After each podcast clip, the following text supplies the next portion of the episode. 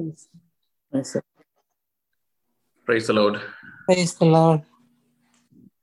Praise the Lord. നമ്മൾ ഈ sessions correct ടൈമിൽ തന്നെ ആരംഭിക്കുന്നതാണ്. അതുകൊണ്ട് ടൈം കുറച്ച് പേർക്ക് ലേറ്റ് ആയിട്ടാണ് ജോയിൻ ചെയ്യുന്നത്. So hopefully they will listen in the recording. നമ്മൾ ഇന്ന് എല്ലാവർക്കും ഒത്തിരി താങ്ക് യു. ഒരുപാട് കാര്യങ്ങളൊക്കെ പറഞ്ഞിട്ടുണ്ട്. ആ ഫോം ഫില്ല് ചെയ്ത് എല്ലാവർക്കും നന്ദി. സോ വിതൗട്ട് മച്ച് ഇൻട്രൊഡക്ഷൻ നമുക്ക് പെട്ടെന്ന് കാര്യത്തിലേക്ക് കടക്കാം. കർത്താവിന്റെ സമയം വിലപ്പെട്ടതാണ്. വചനത്തിന്റെ ഭാഗങ്ങളൊക്കെ നമ്മളൊന്ന് ഒത്തിരി കവർ ചെയ്യുന്നതായിരിക്കും. ഇന്ന് നമ്മളൊരു സർവീസ് ചെയ്യണമെന്നാണ് ഞാൻ പേഴ്സണലി ആഗ്രഹിച്ചത്. പക്ഷേ കർത്താവിനോട് ഇരുന്നപ്പോഴും എനിക്ക് കർത്താവിനോട് പറഞ്ഞത് ഇന്ന് മറ്റൊരു വളരെ എന്താ പറയാ ഒരു വളരെ ഇമ്പോർട്ടൻ്റ് ആയിട്ടുള്ളൊരു കാര്യത്തെക്കുറിച്ച് സംസാരിക്കുവാനും അതിനെക്കുറിച്ചൊരു ബോധ്യത്തിലേക്ക് വരുവാനൊക്കെയാണ്. അതുകൊണ്ട് ഇന്ന് നമ്മൾ സർവീസ് ഫൈനലി ഉള്ള ഒരു ഫൈവ് മിനിറ്റ്സ് ടെൻ മിനിറ്റ്സ് ഒക്കെ ഉണ്ടാവുള്ളൂ. പക്ഷെ വളരെ ശ്രദ്ധയോടുകൂടി ഇരിക്കുക. നിങ്ങളെല്ലാവരും എൻ്റെ ലൈഫിൽ ഞാൻ പഠിച്ച അല്ലെങ്കിൽ ഞാൻ അറിഞ്ഞ ആത്മീയ സത്യങ്ങളിൽ എനിക്ക് ഏറ്റവും വിലപ്പെട്ടതെന്ന് തോന്നുന്ന ഒരു കാര്യമാണ്. എന്നെ സംബന്ധിച്ചിടത്തോളം എൻ്റെ ലൈഫിൽ അത് ഒത്തിരി ഇമ്പാക്ട് ചെയ്തതാണ്. എന്നെ മുൻപോട്ട് നയിക്കുന്നതിൽ ഒരുപാട് ലൈഫ് ലോങ് അവസാന നിമിഷം വരെ അവസാന ശ്വാസം വരെ എനിക്ക് ഒത്തിരി ഇമ്പോർട്ടൻ്റ് ആയിട്ടുള്ള ഒരു മെസ്സേജാണ്. അത് നിങ്ങളോട് ഷെയർ ചെയ്യാൻ ആഗ്രഹിക്കുന്നു. അപ്പോൾ ആ ഒരു സീരിയസ്നെസ് നമ്മൾ എടുക്കണം. ബൈബിൾ എടുക്കുക. നമ്മുടെ അടുത്ത് ബൈബിൾ എടുത്ത് നിങ്ങൾ എടുത്തുകൊണ്ട് വന്നിട്ടില്ലെങ്കിൽ ഓടിപ്പോയി എടുത്തിട്ട് വരിക. ഒരുപാട് വചനങ്ങൾ നമുക്ക് ഷെയർ ചെയ്യാനുണ്ട്. കർത്താവിനോട് പ്രാർത്ഥിച്ച് എന്താ പറയുക പെട്ടെന്ന് പെട്ടെന്ന് എല്ലാ വചനമൊക്കെ പറയണം ടൈമില്ലാത്തത് കൊണ്ട്. So hope everyone has the Bible with you. അങ്ങനെയാണെന്നുണ്ടെങ്കിൽ ജ്ഞാനത്തിന്റെ പുസ്തകം ഒന്നാം അധ്യായം ഒന്ന് വായിക്കാമോ ആരെങ്കിലും?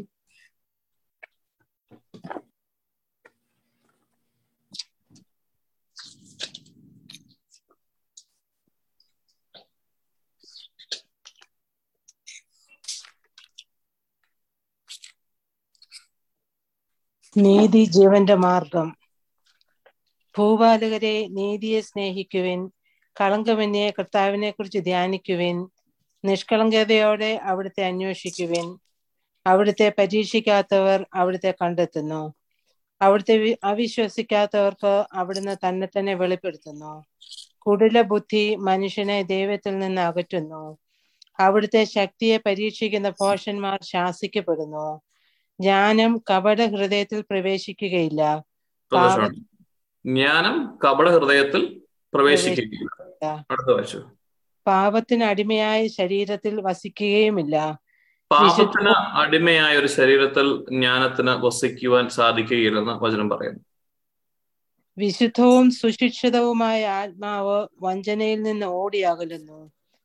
മൂഢാലോചനയോട് അത്രയും മതി. ഇപ്പൊ നമുക്ക് ഇവിടുന്ന് വായിക്കുമ്പോൾ നമുക്ക് മനസ്സിലാകാം. ഇനി ജ്ഞാനത്തിന്റെ വചന പുസ്തകം ഒമ്പത് പതിനേഴില് എനിക്ക് തോന്നുന്നു സന്ദീപ് ആ വചനം ഒന്ന് ഷെയർ ചെയ്തെന്ന് തോന്നുന്നു. അതിന് തന്റെ സിംഹാസനത്തിൽ നിന്ന് ജ്ഞാനത്തിനെയും പരിശുദ്ധാത്മാവിനെയും നമ്മൾക്ക് അയച്ചു തരുന്നില്ലെങ്കിൽ ഞങ്ങൾ എങ്ങനെ ഈ ലോകത്തിലെ കാര്യങ്ങളും അറിയുമെന്ന് പറയുന്നത്. ജ്ഞാനത്തെ കുറിച്ച് പറയുമ്പോൾ ജ്ഞാനം എന്ന് പറയുമ്പോൾ ഷീ എന്നല്ലെങ്കിൽ ഒരു പേഴ്സണൈഫിക്കേഷൻ അവിടെയുണ്ട്. ഒരു പേഴ്സണെ പോലെ പറയുന്നത് അത് ഹോളിസ്പിരിറ്റിനെ കുറിച്ച് തന്നെയാണ് അവിടെ പറയുന്നത്. അത്യുന്നതന്റെ സിംഹാസനത്തിൽ നിന്ന് കടന്നു വരുന്ന പരിശുദ്ധാത്മാവ് അല്ലെങ്കിൽ ജ്ഞാനത്തിന്റെ wisdom, the spirit of wisdom എന്നല്ല നമ്മൾ പറയണേ. അപ്പൊ പരിശുദ്ധാത്മാവിനെ കുറിച്ചുള്ള ഒരു വലിയൊരു ട്രൂത്ത് ആണെന്ന് ഇവിടെ നമ്മൾ പഠിക്കുന്നത്. എന്താണ് പഠിച്ചത്? പാപത്തിന്റെ പാപത്തിന് അടിമയായ ഒരു ശരീരത്തിൽ വസിക്കുകയില്ല, വസിക്കത്തില്ല. ഇപ്പൊ നമ്മൾ ചോദിക്കുന്ന ഒരു ക്വസ്റ്റ്യൻ, നമ്മൾ ചിന്തിക്കാൻ ആഗ്രഹിക്കുന്നത്, നമ്മൾ ഈ കാലഘട്ടങ്ങളിലെല്ലാം ഈ വരുന്ന ആഴ്ച കഴിഞ്ഞ ആഴ്ചകളിലെല്ലാം നമ്മൾ കണ്ടു നമ്മുടെ നമ്മുടെ ലൈഫിൽ നമ്മുടെ സ്പിരിറ്റ് വസിക്കുന്ന ഈ ബോഡിയിൽ രണ്ട് രീതിയിലുള്ള നിയമങ്ങളുണ്ടെന്ന്. പാപത്തിന്റെ നിയമവും മറ്റൊന്ന് പരിശുദ്ധാത്മാവിന്റെ നിയമവും. ദ ഫ്ലഷും ദ സ്പിരിറ്റും ഇവ തമ്മിൽ എപ്പോഴും ബാറ്റിലായതുകൊണ്ട് നമ്മൾ ആരോടുകൂടിയാണോ സഹകരിക്കുന്നത് അതനുസരിച്ച് നമ്മുടെ ജീവിതത്തിൽ വ്യത്യാസം ഉണ്ടാകും. അതാണ് നമ്മൾ ട്രൈ ചെയ്യുന്നത്. Every day we were working with spirit, like fellowship ചെയ്യാനായിട്ട്, പരിശുദ്ധാത്മാവോട് കൂടെ ആയിരിക്കുവാൻ, പരിശുദ്ധാത്മാവിനെ കൂടുതലൊന്ന് അക്നോളജ് ചെയ്യുവാനായിട്ട് സമയങ്ങൾ സ്പെൻഡ് ചെയ്യുകയും അതിനുവേണ്ടി നമുക്ക് ഫിസിക്കലി ഹെൽപ്പ് ചെയ്യുന്ന പാട്ടുകളും വചനങ്ങളും ഒക്കെ ആയിട്ട് നമ്മൾ ഡിസിപ്ലിനും ഒക്കെ ചെയ്തുകൊണ്ട് നമ്മൾ ട്രൈ ചെയ്യായിരുന്നു. അപ്പൊ അതിൻ്റെതായ ഒത്തിരി വ്യത്യാസങ്ങൾ നമ്മൾ പലരിലും പലരും എനിക്ക് ഫീഡ്ബാക്ക് ചെയ്തു. നമ്മളെല്ലാവരും തന്നെ അതിന്റെ ഫലം അനുഭവിക്കുന്നവരുമാണ്. അപ്പൊ അതൊരു സത്യമാണ് നമ്മൾ തിരിച്ചറിയുന്നുണ്ട്. അപ്പൊ വചനം വെറുതെ വായിച്ചു പോകാതെ നമ്മളത് പ്രാവർത്തികമാക്കുവാൻ നോക്കുകയാണ്. അപ്പൊ അങ്ങനെ ഒരുപാട് കാര്യങ്ങളെക്കുറിച്ച് നമ്മൾ കഴിഞ്ഞ ആഴ്ചകൾ പഠിച്ചു. അതുപോലെ ഒരു പുതിയ ഒരു സത്യം വളരെ ഇമ്പോർട്ടൻ്റ് ആയിട്ടുള്ളൊരു സത്യത്തെക്കുറിച്ച് നമ്മളൊന്ന് പഠിക്കുകയാണ്. പാപകരമായ ഒരു ശരീരത്തിനുള്ളിൽ വസിക്കുവാൻ പരിശുദ്ധമായ ദൈവത്തിന് സാധിക്കുകയില്ല. കഴിഞ്ഞ ആഴ്ച നമ്മൾ കണ്ടു, പുറപ്പാടിന്റെ പുസ്തകത്തിൽ മോശ മോശ ചോദിക്കുന്നുണ്ട്, അങ്ങയുടെ ഗ്ലോറി കാണിച്ചു തരണമേ എന്ന്. അപ്പോൾ പറയുന്നുണ്ട്, ഒരു മർത്യൻ എന്നെ കണ്ടാൽ അവൻ ജീവിക്കുകയില്ല, അല്ലേ? നമ്മുടെ വയസ്സാണത്. അതുകൊണ്ട് തന്നെ ഒരു പാറയിൽ ഒളിപ്പിച്ച്, ക്രിസ്തുവാകുന്ന ഒരു പാറയിൽ ഒളിപ്പിച്ചുകൊണ്ട് മോശയ്ക്ക് തന്റെ പിൻഭാഗം മാത്രം കാണിച്ചു കൊടുത്ത പിതാവായ ദൈവത്തെ നമ്മൾ കാണുന്നു. ആ അപ്പൊ നമ്മൾ മനസ്സിലാക്കണം, പരിശുദ്ധനായ ദൈവത്തിനെ പാപകരമായ ഒരു വ്യക്തി കണ്ടാൽ അല്ലെങ്കിൽ മനുഷ്യൻ കണ്ടാൽ എന്ത് സംഭവിക്കും? ദൈവത്തിന്റെ പരിശുദ്ധി അതിനെ കൺസ്യൂം ചെയ്യും, അല്ലെ? അല്ലെങ്കിൽ അതിന് ജഡ്ജ്മെന്റ് ഉണ്ടാവും ഇമ്മീഡിയറ്റ്ലി. ഇതൊരു സത്യമാണ്. അങ്ങനെയെങ്കിൽ എന്റെ ചോദ്യം ഇതാണ്, ഇത്രയധികം പാപം ചെയ്തിട്ടും എങ്ങനെയാണ് പരിശുദ്ധാത്മാവ് നമ്മുടെ ഉള്ളിൽ വസിക്കുന്നത്?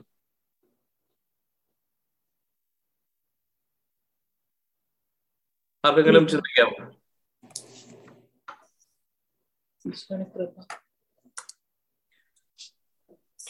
ഞാൻ പറഞ്ഞ പ്രാക്ടിക്കൽ ആയിട്ട് നമ്മൾ മനസ്സിലാക്കണം. നമുക്ക് ഇങ്ങനെ ഒരു കഥകൾ പറഞ്ഞു പോയാൽ നമ്മൾ ഒത്തിരി കാലം കഴിഞ്ഞു പോയി. ഒരുപാട് നമ്മൾ ബൈബിള് പഠിച്ചു, ഒരുപാട് വചനങ്ങൾ നമുക്കറിയാം. പക്ഷെ how does it happen? Like ഇതിനെന്താണ് ചിന്തിക്കുക. ഈശോയുടെ കൃപയാണ് പറഞ്ഞത് ശരിയാണ്, മറ്റെന്തെങ്കിലുമൊക്കെ ഉണ്ടോ? ദൈവം എല്ലാവരെയും സ്നേഹിക്കുന്നുണ്ടല്ലോ, ക്രിസ്ത്യാനികളല്ലാത്തവരെയും ദൈവം സ്നേഹിക്കുന്നുണ്ടല്ലോ. യേശു നമ്മുടെ പാപങ്ങൾ ഏറ്റെടുത്തത് കൊണ്ട് കുരിശിൽ നമുക്ക് നമ്മുടെ പാപങ്ങൾക്ക് പകരക്കാരനായതുകൊണ്ട് ഓക്കെ. എന്നാലും നമ്മൾ ആ ഇനിഷ്യൽ ഏറ്റു പറഞ്ഞപ്പോൾ നമുക്ക് ആ പാപ കിട്ടി, പരിശുദ്ധാത്മാവ് കടന്നു വന്നു. പിന്നീട് എങ്ങനെയാണ് പരിശുദ്ധാത്മാവ് അവിടെ നിൽക്കുന്നത് എന്നുള്ളതാണ് എന്റെ ചോദ്യം. കർത്താവിന്റെ വാഗ്ദാനങ്ങൾ തിരിച്ചെടുക്കുന്നതല്ലോ, കർത്താവ് വാഗ്ദാനം ചെയ്തതല്ലേ പരിശുദ്ധാത്മാവിനെ. കർത്താവ് വാഗ്ദാനം ചെയ്തതാണ് പരിശുദ്ധാത്മാവിനെ. എന്നാൽ എല്ലാവർക്കും പരിശുദ്ധാത്മാവിനെ കിട്ടുന്നില്ലല്ലോ.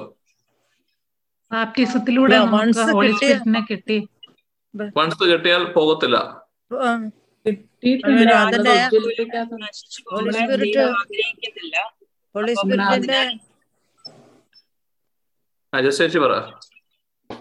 ഹോളി സ്പിരിറ്റിന്റെ പ്രവർത്തനം ഒരു ഇതില് വേരിയേഷൻ വരും. Once we are in sin, holy spirit നമ്മളിൽ താന്നു പോവും, ഐ മീൻ അടങ്ങി പോവും, അടങ്ങി പോവും, ഡോർമെന്റ് ആയിരിക്കും, ഡോർമെന്റ് ആയിരിക്കും. പഴയ നിയമത്തില് ദാവീദ് എന്നാ പറയുന്നേ, പരിശുദ്ധാത്മാവിനെ എടുത്തു കളയരുത്. അപ്പം പാപം ചെയ്താൽ പരിശുദ്ധാത്മാവ് വിട്ടുപോകും എന്നുള്ളത് ദാവീദിന് വളരെ ഉറപ്പായിട്ടുണ്ടായിരുന്നല്ലോ. അതുകൊണ്ടാണല്ലോ അങ്ങനെ പ്രാർത്ഥിക്കുന്നത്, അല്ലെ? എന്നിട്ട് ഈശോ പറഞ്ഞു, ഞാൻ നിങ്ങളെ ഇനി ഒരിക്കലും വിട്ടുപോകത്തില്ല. അപ്പൊ ഈ പഴയ നിയമത്തിൽ പരിശുദ്ധാത്മാവ് വീണ്ടും ഫോളോവൻ പറയുന്നു, പാപത്തിന് അടിമപ്പെട്ട ഒരു ശരീരത്തിൽ പരിശുദ്ധാത്മാവ് വസിക്കാനേ പറ്റത്തില്ല.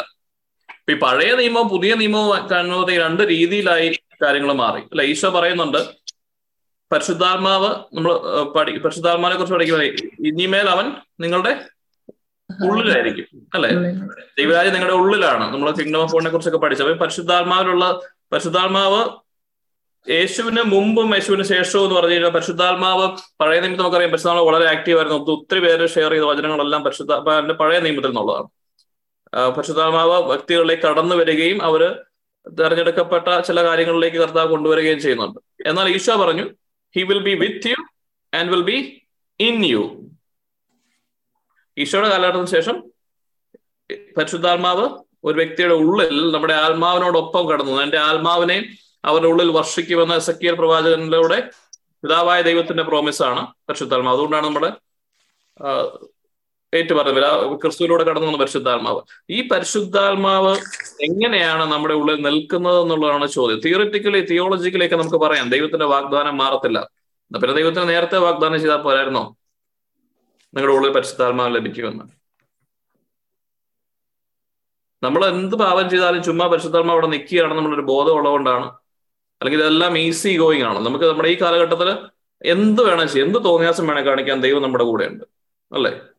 അത് സാരമില്ല പോട്ടെ. ഇങ്ങനെ പറയുന്ന ഒരു ദൈവത്തേതാണ് നമ്മൾ പോർട്രേ ചെയ്യുന്നത് മിക്കയിടത്തും, പ്രീച്ച് ചെയ്യുന്നിടത്തും.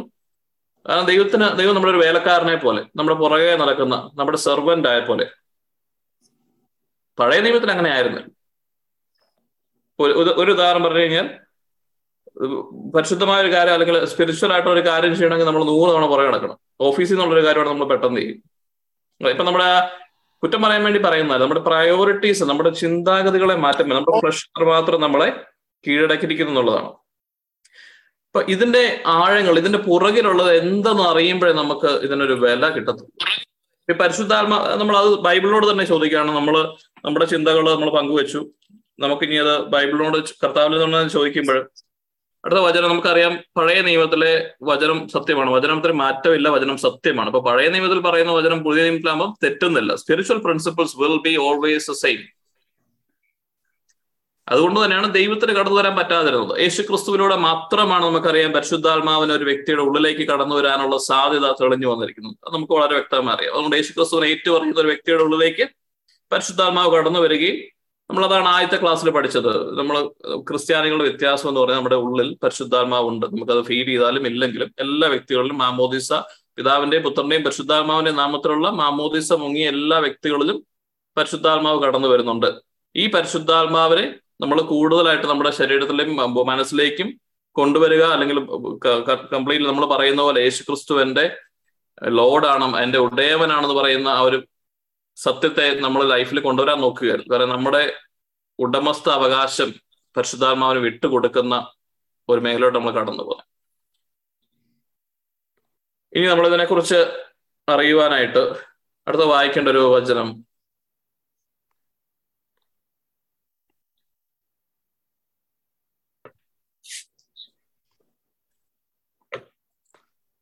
രണ്ടാമത് ഒരു ക്വസ്റ്റിനോട് ചോദിച്ചിട്ട് പോവാം.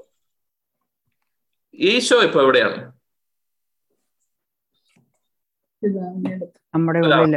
പിതാവിന്റെ അടുത്ത് വലതു ഭാഗത്തിരിക്കുന്നു. ഈശോ എന്നാ ചെയ്യുന്നേ? നമുക്ക് വേണ്ടി നമുക്ക് വേണ്ടി മാധ്യസ്ഥ അപേക്ഷിക്കുന്നു. നമ്മളെപ്പോഴും മറന്നു പോകുന്നല്ല, അല്ലെങ്കിൽ പലപ്പോഴും ഓർക്കാത്തൊരു കാര്യമാണ്. നമ്മൾ ഈശോയോട് പ്രാർത്ഥിക്കുമെങ്കിലും ബൈബിൾ വചനം പറയുന്നു, ഹെബ്രായർ പത്ത് പത്തൊമ്പത് എടുത്ത് വെച്ചോളൂ. ഒരാള്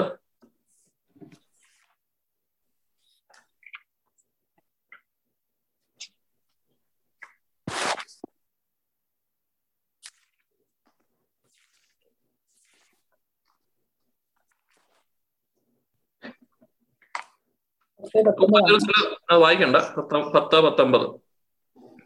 ഓക്കെ, പത്ത് പത്തൊമ്പതും എഫേഷ്യൻസ് രണ്ട് പതിമൂന്ന് ഒരാൾ എടുത്ത് വെച്ചോളൂ.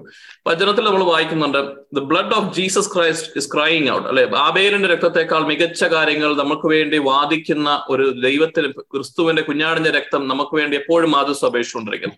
അതുപോലെ തന്നെ ഹെബ്രായർ വചനത്തിൽ പുസ്തകത്തിൽ പറയുന്നുണ്ട്, യേശു ക്രിസ്തു ദൈവത്തിന്റെ വലതുഭാഗത്തിരുന്ന് നമുക്ക് വേണ്ടി മാധ്യസ്ഥം അപേക്ഷിച്ചുകൊണ്ടിരിക്കുന്നു.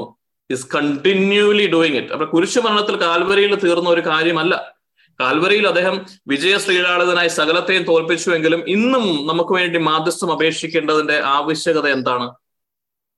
ബ്ലഡ് ഓഫ് ക്രൈസ്റ്റ്, യേശുവിന്റെ തിരുരക്തമാണ് എന്താ പറയാ നമുക്ക് വേണ്ടി മാധ്യസ്ഥം അപേക്ഷിക്കുന്നത്. എന്തിനാ എന്തായിരിക്കും മാധ്യസ്ഥം അപേക്ഷിക്കുന്നത്? നമ്മൾക്ക് സ്കൂളിൽ നമ്മുടെ കുഞ്ഞുങ്ങൾ സ്കൂളിൽ പോകുമ്പോൾ പ്രൊട്ടക്ഷൻ ഉണ്ടാകണം, അങ്ങനെയുള്ള കാര്യങ്ങളാണ്. എന്തിനു വേണ്ടിയാണ് ഈശോ ഇപ്പോഴും മാധ്യസ്ഥം അപേക്ഷിക്കുന്നത്? നമ്മൾ പറയുന്ന കാര്യങ്ങളല്ലല്ലോ മാധ്യസ്ഥം അപേക്ഷിക്കുന്നത്, നമ്മൾ പറയാതെ തന്നെ മാധ്യസ്ഥ അപേക്ഷിച്ചുകൊണ്ടിരിക്കുകയാണെന്നാണ് പറയുന്നത്. എന്താണ് ഈ മാധ്യസ്ഥ അപേക്ഷിക്കുന്നതിലൂടെ വചനം നമ്മളോട് പറയുന്നത്?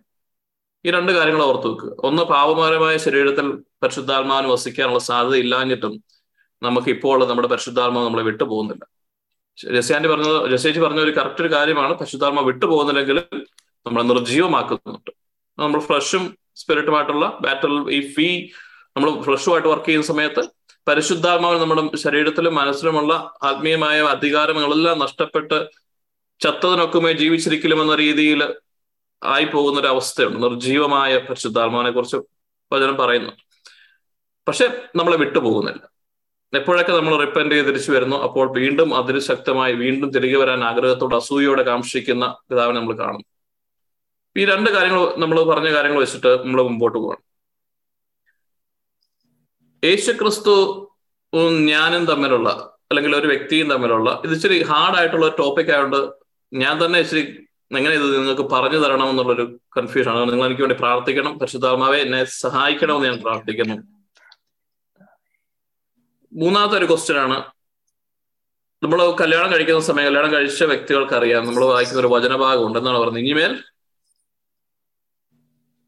ഭാര്യയും ഭർത്താവും നിങ്ങള് ഇത് ശരീരവും മനസ്സും ഒക്കെ ആണ് അതിന് മുമ്പ്. പക്ഷെ അന്നേരം കല്യാണ സമയത്ത് സംഭവിക്കുന്നേ ഇനിമേൽ ഒന്നാണ് അല്ലേ? എന്നിട്ട് ഭാര്യ ഭർത്താവ് ഒന്നാണോ?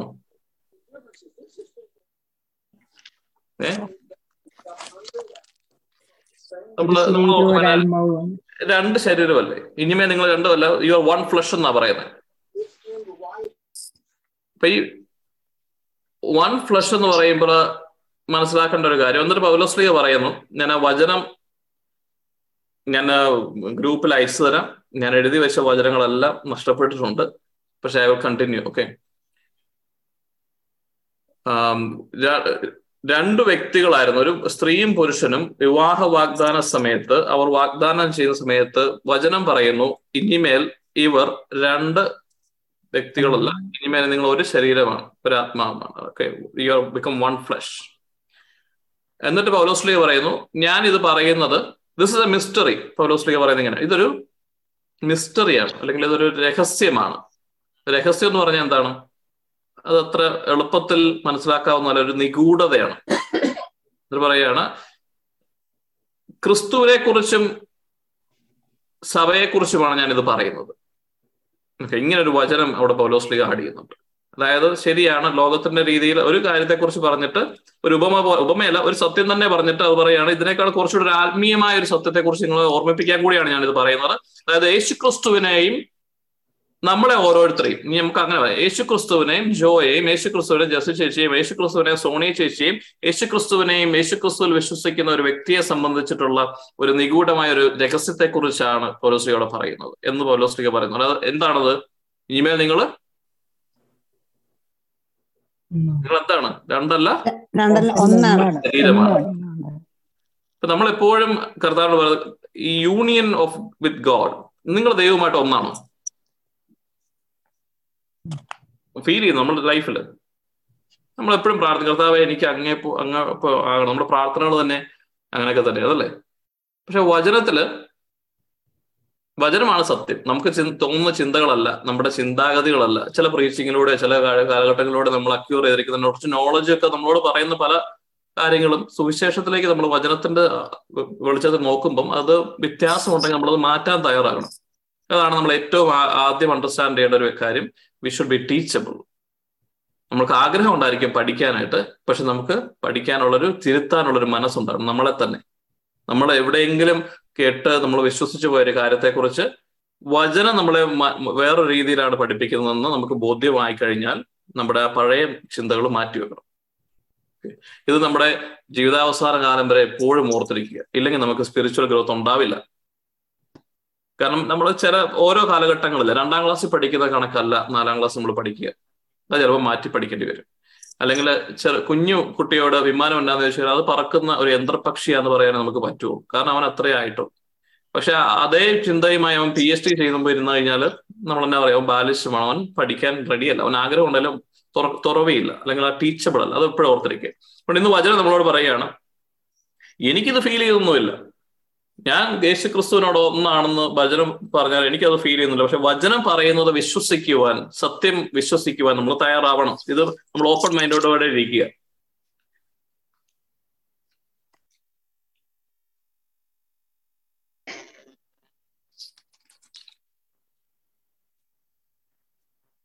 ഓക്കെ, നമ്മളിത് സത്യമാണെന്ന് അറിയാനുമായിട്ട് ഫസ്റ്റ് കൊറിന്ത്യൻസ് ആറ് പതിനേഴ് ഒന്ന് കൊറിന്തോസർക്ക് എഴുതായ ഒന്നാം ലേഖനം സോറി ഫസ്റ്റ് കൊറിന്ത്യൻസ് ആറ് പതിനേഴ് ആറാം അധ്യായം പതിനേഴ്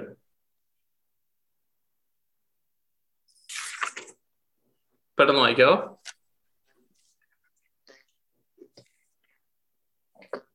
കർത്താവുമായി സംയോജിക്കുന്നവൻ അവിടുത്തെ ഏകാത്മാവായി തീരുന്നു. ഏകാത്മാവായി തീർന്നിരിക്കുന്നു. ഏകാത്മാവായി തീരുന്നാണോ അതോ തീർന്നിരിക്കുന്നാണോ പറയുന്നത്? ആണല്ലോ. നമ്മളെല്ലാം യേശു ക്രിസ്തുവിനെ ഏറ്റു പറയുമ്പോൾ എന്താ സംഭവിക്കുന്നത്? ആത്മീയ മേഖല സത്യമായിട്ട് നടക്കുന്ന കാര്യം, ആത്മീയ മേഖലയാണ് സംഭവിച്ചേക്കുന്നത്. നമ്മുടെ യേശു ക്രിസ്തുവുമായി ഒരാത്മാവായി തീർന്നിരിക്കുന്നു. ഇത് തന്നെയാണ് വിവാഹ സമയത്ത് പൗലോസ്ലീഹ പറയുന്ന ആ കാര്യവും. ഇനിമേൽ ഇവര് ഒരാത്മാവാണ്. യഥാർത്ഥത്തിൽ ആദവും അവയും ഒന്നായിരുന്നു. എന്ന് പറഞ്ഞതുപോലെ യേശുക്രിസ്തു നമ്മളും പരിശുദ്ധാത്മാവിനാൽ ഒന്നായിപ്പെട്ട അവസ്ഥയിൽ നിന്ന് വിട്ടുപോയ പാപത്തിന്റെ ഫലമെല്ലാം നമുക്കറിയാം. പക്ഷേ the moment you believe in Jesus Christ, your spirit will be fused together with the spirit of Christ. അല്ലെങ്കിൽ നമ്മൾ ഏറ്റു പറയാം, നിങ്ങൾക്കത് മനസ്സിലായാൽ, ശരീരത്തിൽ അത് അനുഭവിച്ചില്ലെങ്കിൽ പോലും ആത്മീയ മേഖലകളിൽ എൻ്റെ ആത്മാവിന് ജീവൻ തുടിക്കുന്ന ഒരു നിമിഷമാണ് നമ്മുടെ മാമോദീസ എന്ന് പറയുന്നത്. അല്ലെങ്കിൽ യേശുക്രിസ്തുവിനെ ഏറ്റെടുക്കുന്ന നിമിഷം പരിശുദ്ധാത്മാവിന്റെ കടന്നുവരവിലൂടെ സംഭവിക്കുന്നതെന്ന് വെച്ച് കഴിഞ്ഞാൽ യേശുക്രിസ്തുവിന്റെ ആത്മാവും ഞാനാകുന്ന മരിച്ചു കിടക്കുന്ന എൻ്റെ ആത്മാവ്, നമ്മൾ കണ്ടു പാപത്താൽ മൃതമായിരുന്ന എൻ്റെ ആത്മാവ്, പാപം മൃതമായിരിക്കുമ്പോൾ നമ്മൾ പറയുന്നത് അതിന്റെ സറൗണ്ടിങ്സ് ആത്മീയ ലോകവുമായി ഒരു തരത്തിലും കണക്ട് ചെയ്യാൻ പറ്റാത്ത രീതിയിൽ, ദൈവത്തെ തിരിച്ചറിയാൻ പറ്റാത്ത രീതിയിലിരിക്കുന്ന ആത്മീയ മരണം സംഭവിച്ച എൻ്റെ ആത്മാവിനെ പരിശുദ്ധാത്മാവ് ജീവന്റെ ആത്മാവായി കടന്നു വരികയും ജീവൻ നൽകുന്ന ആത്മാവായി മാറിയ യേശുക്രിസ്തുവിനെ സംയോജിപ്പിക്കുകയും ചെയ്യുക. അതായത് we are we become one. നമുക്കത് മനസ്സിലായി. നമ്മൾ ഭാര്യയും ഭർത്താവും കല്യാണം കഴിഞ്ഞാലും നമുക്ക് അങ്ങനെ ഒരു ഫീലിംഗ് ഇല്ല. പക്ഷേ ആത്മീയ മേഖലയിൽ ഒരു ഭാര്യയുടെയും ഭർത്താവിൻ്റെയും ആത്മാവിനെ ഒന്നായിട്ട് തന്നെയാണ് കാണുന്നത്. ദൈവത്തിന് മുമ്പിൽ നിൽക്കുമ്പോൾ അങ്ങനെയാണ്. അതിനെക്കുറിച്ച് അത് വേറൊരു മിസ്റ്ററിയാണ്, അതൊരു പഠിക്കാനുണ്ട് ഒരുപാട്, അതിലേക്ക് ഞാൻ പോകുന്നില്ല. പക്ഷെ ഇന്ന് നമ്മൾ യേശുക്രിസ്തുവിനെ നമ്മളെക്കുറിച്ച് മാത്രമാണ് നമ്മൾ പഠിക്കുന്നത്. യേശുക്രിസ്തുവും ഞാനും ഒരാത്മാവാണ്. ഇതൊന്ന് സത്യമായിട്ട് നമ്മൾ മനസ്സിലാക്കുക.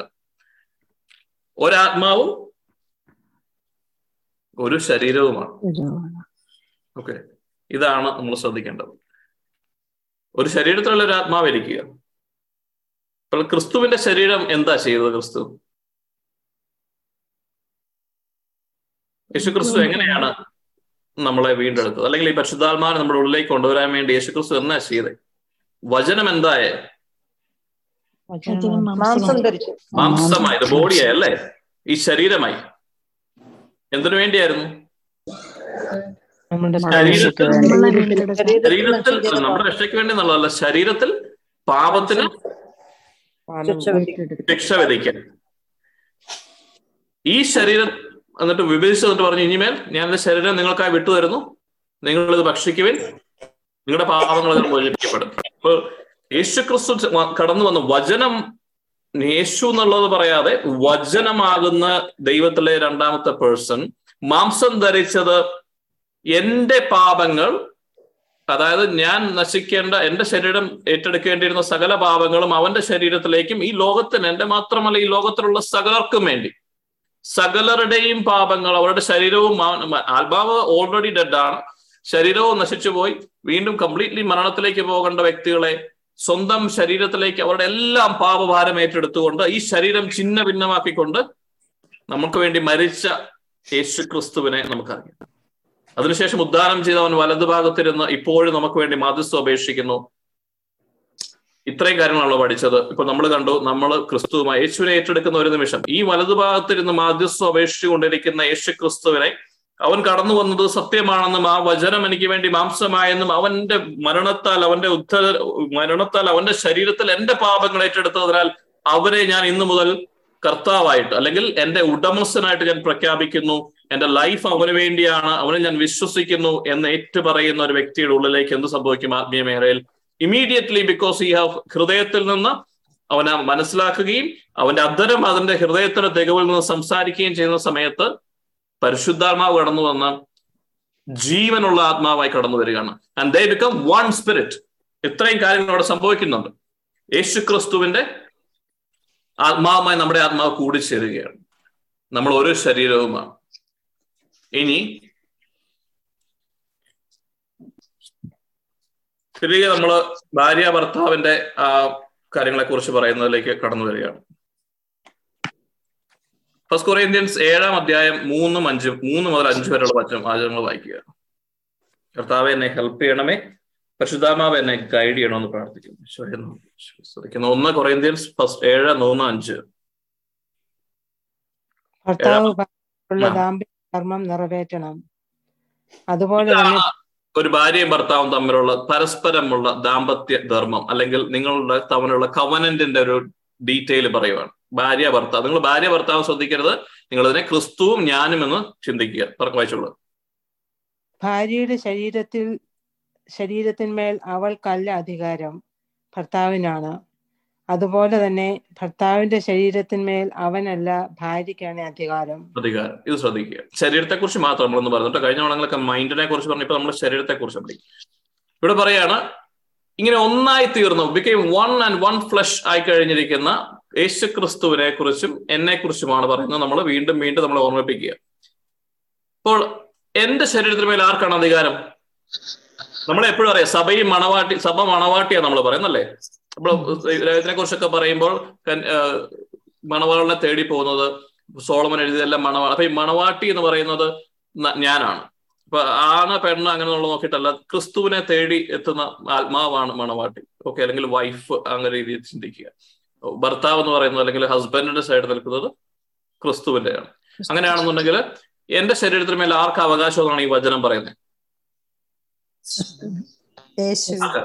യേശു ക്രിസ്തുവിന്. തിരിച്ചു ഒന്നുകൂടി ചോദിക്കാം, യേശു ക്രിസ്തുവിന്റെ ശരീരത്തിന് മേലെ ആർക്ക് അവകാശം? അല്ല, വചനത്തിന് ചിന്തകളല്ല, വചനം പറയാം. നമ്മൾക്ക് ശ്രദ്ധിക്കണേ, എനിക്ക് യേശു ക്രിസ്തുവിന്റെ ശരീരത്തില് അധികാരമുണ്ട്. അതുപോലെ തന്നെ കർത്താവിന് എന്റെ ശരീരത്തിലും പൂർണ്ണ അധികാരമുണ്ട്. ഇതിപ്പോ ഞാൻ ഇത് വെറുതെ ഉണ്ടാക്കി പറയുന്നതാണെങ്കിൽ അത് തെറ്റായിരിക്കും. അപ്പൊ നമ്മൾ വചനത്തിലേക്ക് വീണ്ടും പോകണം.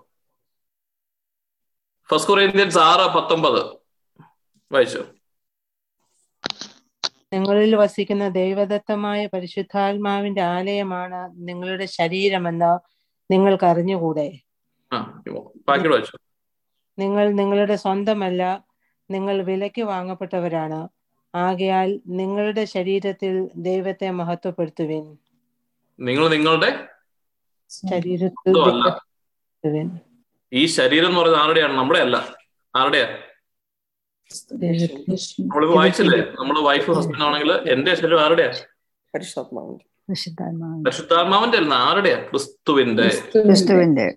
കാരണം നമുക്കായി ശരീരം നൽകി പരസ്പരം ഉണ്ടായത് വൺ വിത്ത് ഗോഡ് എന്നല്ല, ക്രിസ്തുവുമായി നമ്മൾ, ക്രിസ്തുവിന്റെ ആത്മാവുമായി നമ്മൾ സംയോജിക്കുമുണ്ടാകുന്ന ഒരു ആത്മീയ മേലുള്ള കാര്യം പറയുന്നത്. എന്റെ ശരീരത്തിന് മേലുള്ള അവകാശം ആർക്കായി? ശരിക്കും ക്രിസ്തുവിനാണ്. ഓക്കെ, ഇനി ഒരെണ്ണം വായിച്ചു. ഫസ്റ്റ് കൊറിന്ത്യൻസ് ആറ് പതിമൂന്ന് വായിച്ചു. കാരണം നമ്മള് വചനം വായിച്ച് നമ്മളൊരു ഇല്ലാത്തൊരു സത്യത്തെ കുറിച്ച് ഉണ്ടാക്കി വെക്കരുത്. അതുകൊണ്ട് ഫസ്റ്റ് കൊറിന്ത്യൻസ് ആറ് പതിമൂന്ന് വായിക്കാം. ആഹാരം ഉദരത്തിനും ഉദരം ആഹാരത്തിനും വേണ്ടിയുള്ളതാണ്. ദൈവം ഇവ രണ്ടിനെയും നശിപ്പിക്കും. ശരീരം ദുർവൃത്തിക്ക് വേണ്ടിയുള്ളതല്ല, പ്രത്യേക ശരീരം കർത്താവിനും കർത്താവ് ശരീരത്തിനും വേണ്ടിയുള്ളതാണ്. മനസ്സിലായോ? ദൈവം ശരീരം ശരീരം ആരുടെ ശരീരം? എന്റെ ശരീരം ആരുടെയാ? കർത്താവിന്റെയാണ്. പിന്നെ കർത്താവ് ആരുടെയാ? ശരീരത്തിന് വേണ്ടിയുള്ള ശരീരത്തിന്റെ. നമ്മളിപ്പോ പറഞ്ഞു തന്നെയല്ലേ വചനം പറയുന്നേ. അപ്പൊ അതിനകത്ത് മാറ്റങ്ങളല്ല, ദൈവിക സത്യമാണ്. അപ്പം ഇത് മനസ്സിലാക്കിയാൽ നമുക്ക് എന്ത് ഗുണം എന്നുള്ളതാണ് അടുത്ത ചോദ്യം. വചനം വായിച്ചിട്ട് നമ്മളിങ്ങനെ കടന്നു പോകുന്നവൻ, അവൻ കണ്ണാടിയിൽ മുഖം കണ്ടിട്ട് മുഖത്ത് മുഴുവൻ അഴുക്കിരുന്നിട്ട് ആ കൊള്ളാം എന്ന് പറഞ്ഞിട്ട് നടന്നു പോകുന്നവനെ പോലെയാണ്.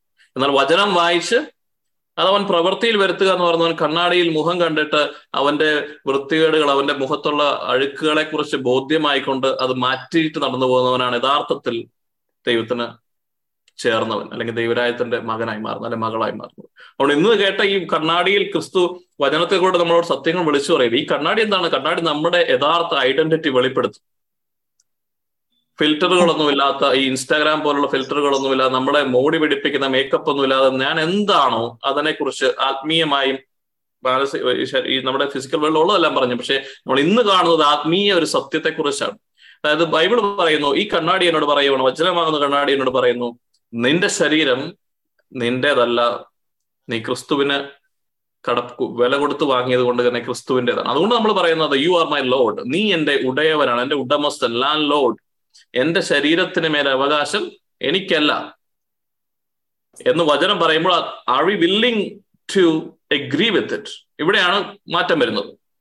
ഈ വചനം വായിച്ച് നമ്മൾ ഇന്ന് കടന്നു പോയിട്ട് ഇതെന്റെ ലൈഫിലേക്ക് ഒരു മാറ്റവും വരുന്നുണ്ടെങ്കിൽ അതൊരു കാര്യമേ ഇല്ല, ഒരു മാറ്റവും നമുക്ക് ഉണ്ടാകത്തില്ല. വേണേൽ കുറച്ചുകൂടെ പോയി പ്രീച്ച് ചെയ്യായിരിക്കും മറ്റു മറ്റൊരാളോട്, ഞാനിങ്ങനെ സത്യത്തെ കുറിച്ച് അറിഞ്ഞു, അവരിങ്ങനെ അത് കൊള്ളാലോ, അല്ലെങ്കിൽ അതിനെക്കുറിച്ച് അവർ ക്രിട്ടിസൈസ് ചെയ്യുമായിരിക്കും, തിയോളജിക്കൽ പോയിന്റ് നോക്കുമായിരിക്കും. പക്ഷെ ഇതിലൊന്നും ഒരു കാര്യമില്ല. എനിക്ക് ഒരു വചനം ഈ വിത്ത് ഇന്ന് എൻ്റെ ഹൃദയവയലിലേക്ക് വിതച്ചിട്ടുണ്ടെങ്കിൽ, ഇതിനെക്കുറിച്ച് എനിക്ക് വളരെ ബോധ്യമുണ്ടെങ്കിൽ, ഇതിനെ ഞാൻ പരിപാലിക്കുകയാണെങ്കിൽ, ഒരു ചെറിയൊരു മുള പൊട്ടി ഇതൊരു വൻ വൃക്ഷമായി എന്നിലുള്ള ദൈവരാജ്യമായി മാറാൻ കെൽപ്പുള്ള ഒരു വചനമാണ്. സോ ഞാൻ ആ വചനത്തിൽ തന്നെ നമ്മളിതിൽ ഈ വചനത്തെ മാത്രമാണ് നമ്മൾ വളരെ ചെറിയ കാര്യങ്ങളാണ് നമ്മൾ പഠിക്കുന്നത്. പക്ഷെ ആ വചനം അത് നമ്മൾ കണ്ടിന്യൂസ് ആയിട്ടുള്ള നമ്മുടെ ലൈഫിൽ കൊണ്ടു നടക്കണം, പ്രാക്ടിക്കലായിട്ട് നമ്മളത് ചെയ്യണം. ഇതാണ് നമ്മുടെ മൊത്തത്തിലുള്ള തീമിന്റെ നമ്മൾ ആഗ്രഹങ്ങൾ. അപ്പോൾ എൻ്റെ ശരീരം ക്രിസ്തുവിൻ്റെതും ക്രിസ്തുവിന്റെ ശരീരം എൻ്റേതുമായത് കൊണ്ട് എന്ത് പ്രയോജനം? എന്താണ് സംഭവിക്കുന്നത്? നമ്മൾ മുമ്പേ കണ്ടു, ഒന്ന് പുറകോട്ടടിക്കണം. നമ്മൾ ചിന്തിച്ച കാര്യങ്ങൾ, പാപമുള്ള ശരീരത്തിൽ ആത്മാവ് നിൽക്കാനാവുകയില്ല. രണ്ടാമത്, യേശുക്രിസ്തു പിതാവിന്റെ വലതുഭാഗത്തിരുന്ന് നമുക്ക് വേണ്ടി ഇപ്പോഴും മാധ്യസ്ഥം അപേക്ഷിച്ചുകൊണ്ടിരിക്കുന്നുണ്ട്. അപ്പൊ നമ്മൾ ഏറ്റെടുത്ത് കഴിഞ്ഞ് നമ്മളോട് ഒന്ന് ഒന്നായി തീർന്ന യേശുക്രിസ്തു ഇപ്പോഴെന്നാ ചെയ്യുന്നേ? മാധ്യസ്ഥം അപേക്ഷിച്ചുകൊണ്ടിരിക്കുക എനിക്ക് വേണ്ടി. എന്തിനാ മാധ്യസ്ഥം അപേക്ഷിക്കുന്ന അറിയാവോ? അതറിയണമെന്നുണ്ടെങ്കിൽ വീണ്ടും വചനത്തിലേക്ക് തന്നെ പോവുക. ഹെബ്രായർ ഏഴ് ഇരുപത്തി അഞ്ച് എന്ന് വായിച്ചാൽ നമ്മൾ ഈ മാധ്യസ്ഥം അപേക്ഷിക്കുന്നുണ്ടെന്ന് പറഞ്ഞത് വെറുതെ പറഞ്ഞാന്ന് പറയുന്നല്ലോ. അപ്പൊ അതുകൊണ്ട് ഹെബ്രായർ ഏഴ് ഇരുപത്തി അഞ്ച്, തന്നിലൂടെ ദൈവത്തെ സമീപിക്കുന്നവരെ പൂർണ്ണമായി രക്ഷിക്കാൻ അവന് കഴിവുണ്ട്, എന്നേക്കും ജീവിക്കുന്നവനായി അവൻ അവർക്ക് വേണ്ടി മാധ്യസ്ഥം വഹിക്കുന്നു. എന്നേക്കും ജീവിക്കുന്നവനെ അവർക്ക് വേണ്ടി മാധ്യസ്ഥം അപേക്ഷിച്ചുകൊണ്ട് he is indeed is interceding for us എന്നാണ് റോമ എട്ട് മുപ്പത്തിനാലിൽ പറയുന്നത്. അപ്പോൾ ഇത് ആത്മീയമായി നമ്മൾ ഈ സംസാരിച്ചുകൊണ്ടിരിക്കുമ്പോൾ പോലും നടക്കുന്ന ഒരു കാര്യത്തെക്കുറിച്ച് നമ്മൾ പറയുന്നത്. വേറെ എന്തൊരു പഴയ കഥയല്ല. ഈ സമയത്ത് ആത്മീയ മേഖലയിൽ യേശു ക്രിസ്തു എനിക്ക് വേണ്ടി, നമ്മൾ എന്നിട്ട് പിന്നെ യേശു ക്രിസ്തുവിനെ ഓർമ്മിപ്പിച്ചുകൊണ്ടിരിക്കുക, എല്ലാ ദിവസവും എനിക്ക് വേണ്ടി പ്രാർത്ഥിക്കണം അല്ലേ? കാരണം നമ്മുടെ മനസ്സിൽ അത്രയേ ഉള്ളൂ ദൈവം. നമ്മൾ ദൂരെ എവിടെയാണ്, നമ്മൾ എന്ന് ഓർമ്മിപ്പിച്ചാൽ നമുക്ക് വേണ്ടി പ്രാർത്ഥിക്കുന്ന ഒരു ദൈവം. ഞാനും എൻ്റെ കർത്താവും ഒന്നാണെന്ന് ഇന്ന് നമ്മൾ പഠിക്കുന്നുണ്ട്, ഇന്ന് മനസ്സിലാകുന്നുണ്ട്. എന്റെ ആത്മാവുമായി ചേർന്ന് നിൽക്കുന്ന യേശു ക്രിസ്തുവിന് എൻ്റെ കാര്യങ്ങളെ കുറിച്ച് അറിയത്തില്ലേ? എൻ്റെ ചിന്തകളെ കുറിച്ച് അറിയില്ലേ? എൻ്റെ ശരീരത്തിൽ എന്താ നടക്കുന്നതെന്ന് അറിയത്തില്ലേ? എല്ലാം അറിയാം, സർവ്വതും അറിയാം. അതുകൊണ്ട് തന്നെ ഈശോ പറയും, നിങ്ങൾ നാളെക്കുറിച്ചൊന്നും ആഗ്രഹമില്ലാണ്ട് കാര്യം, നിങ്ങൾക്ക് നാളെ എന്താ വേണ്ടതെന്ന് എനിക്കറിയാം. പക്ഷെ അതിനേക്കാൾ എല്ലാം ഉപരിയായി ഇതെല്ലാം നമ്മുടെ ഫിസിക്കലായിട്ടുള്ള നീഡുകളെ കുറിച്ചൊക്കെ പറയുന്നത്. പക്ഷെ ഒരു കാര്യം മനസ്സിലാക്കണം, പരിശുദ്ധാത്മാവ് നമ്മുടെ ഉള്ളിൽ. ഈ ഏറ്റവും വലിയ വേദന യേശു ക്രിസ്തുവിന്റെ എന്തായിരുന്നു? നമ്മൾ നേരത്തെ പറഞ്ഞതാണ്, ഏറ്റവും വലിയ വേദന കുരിശിൽ കിടന്നപ്പോൾ യേശുവിന്റെ എന്തായിരുന്നു? എന്നതായിരുന്നു?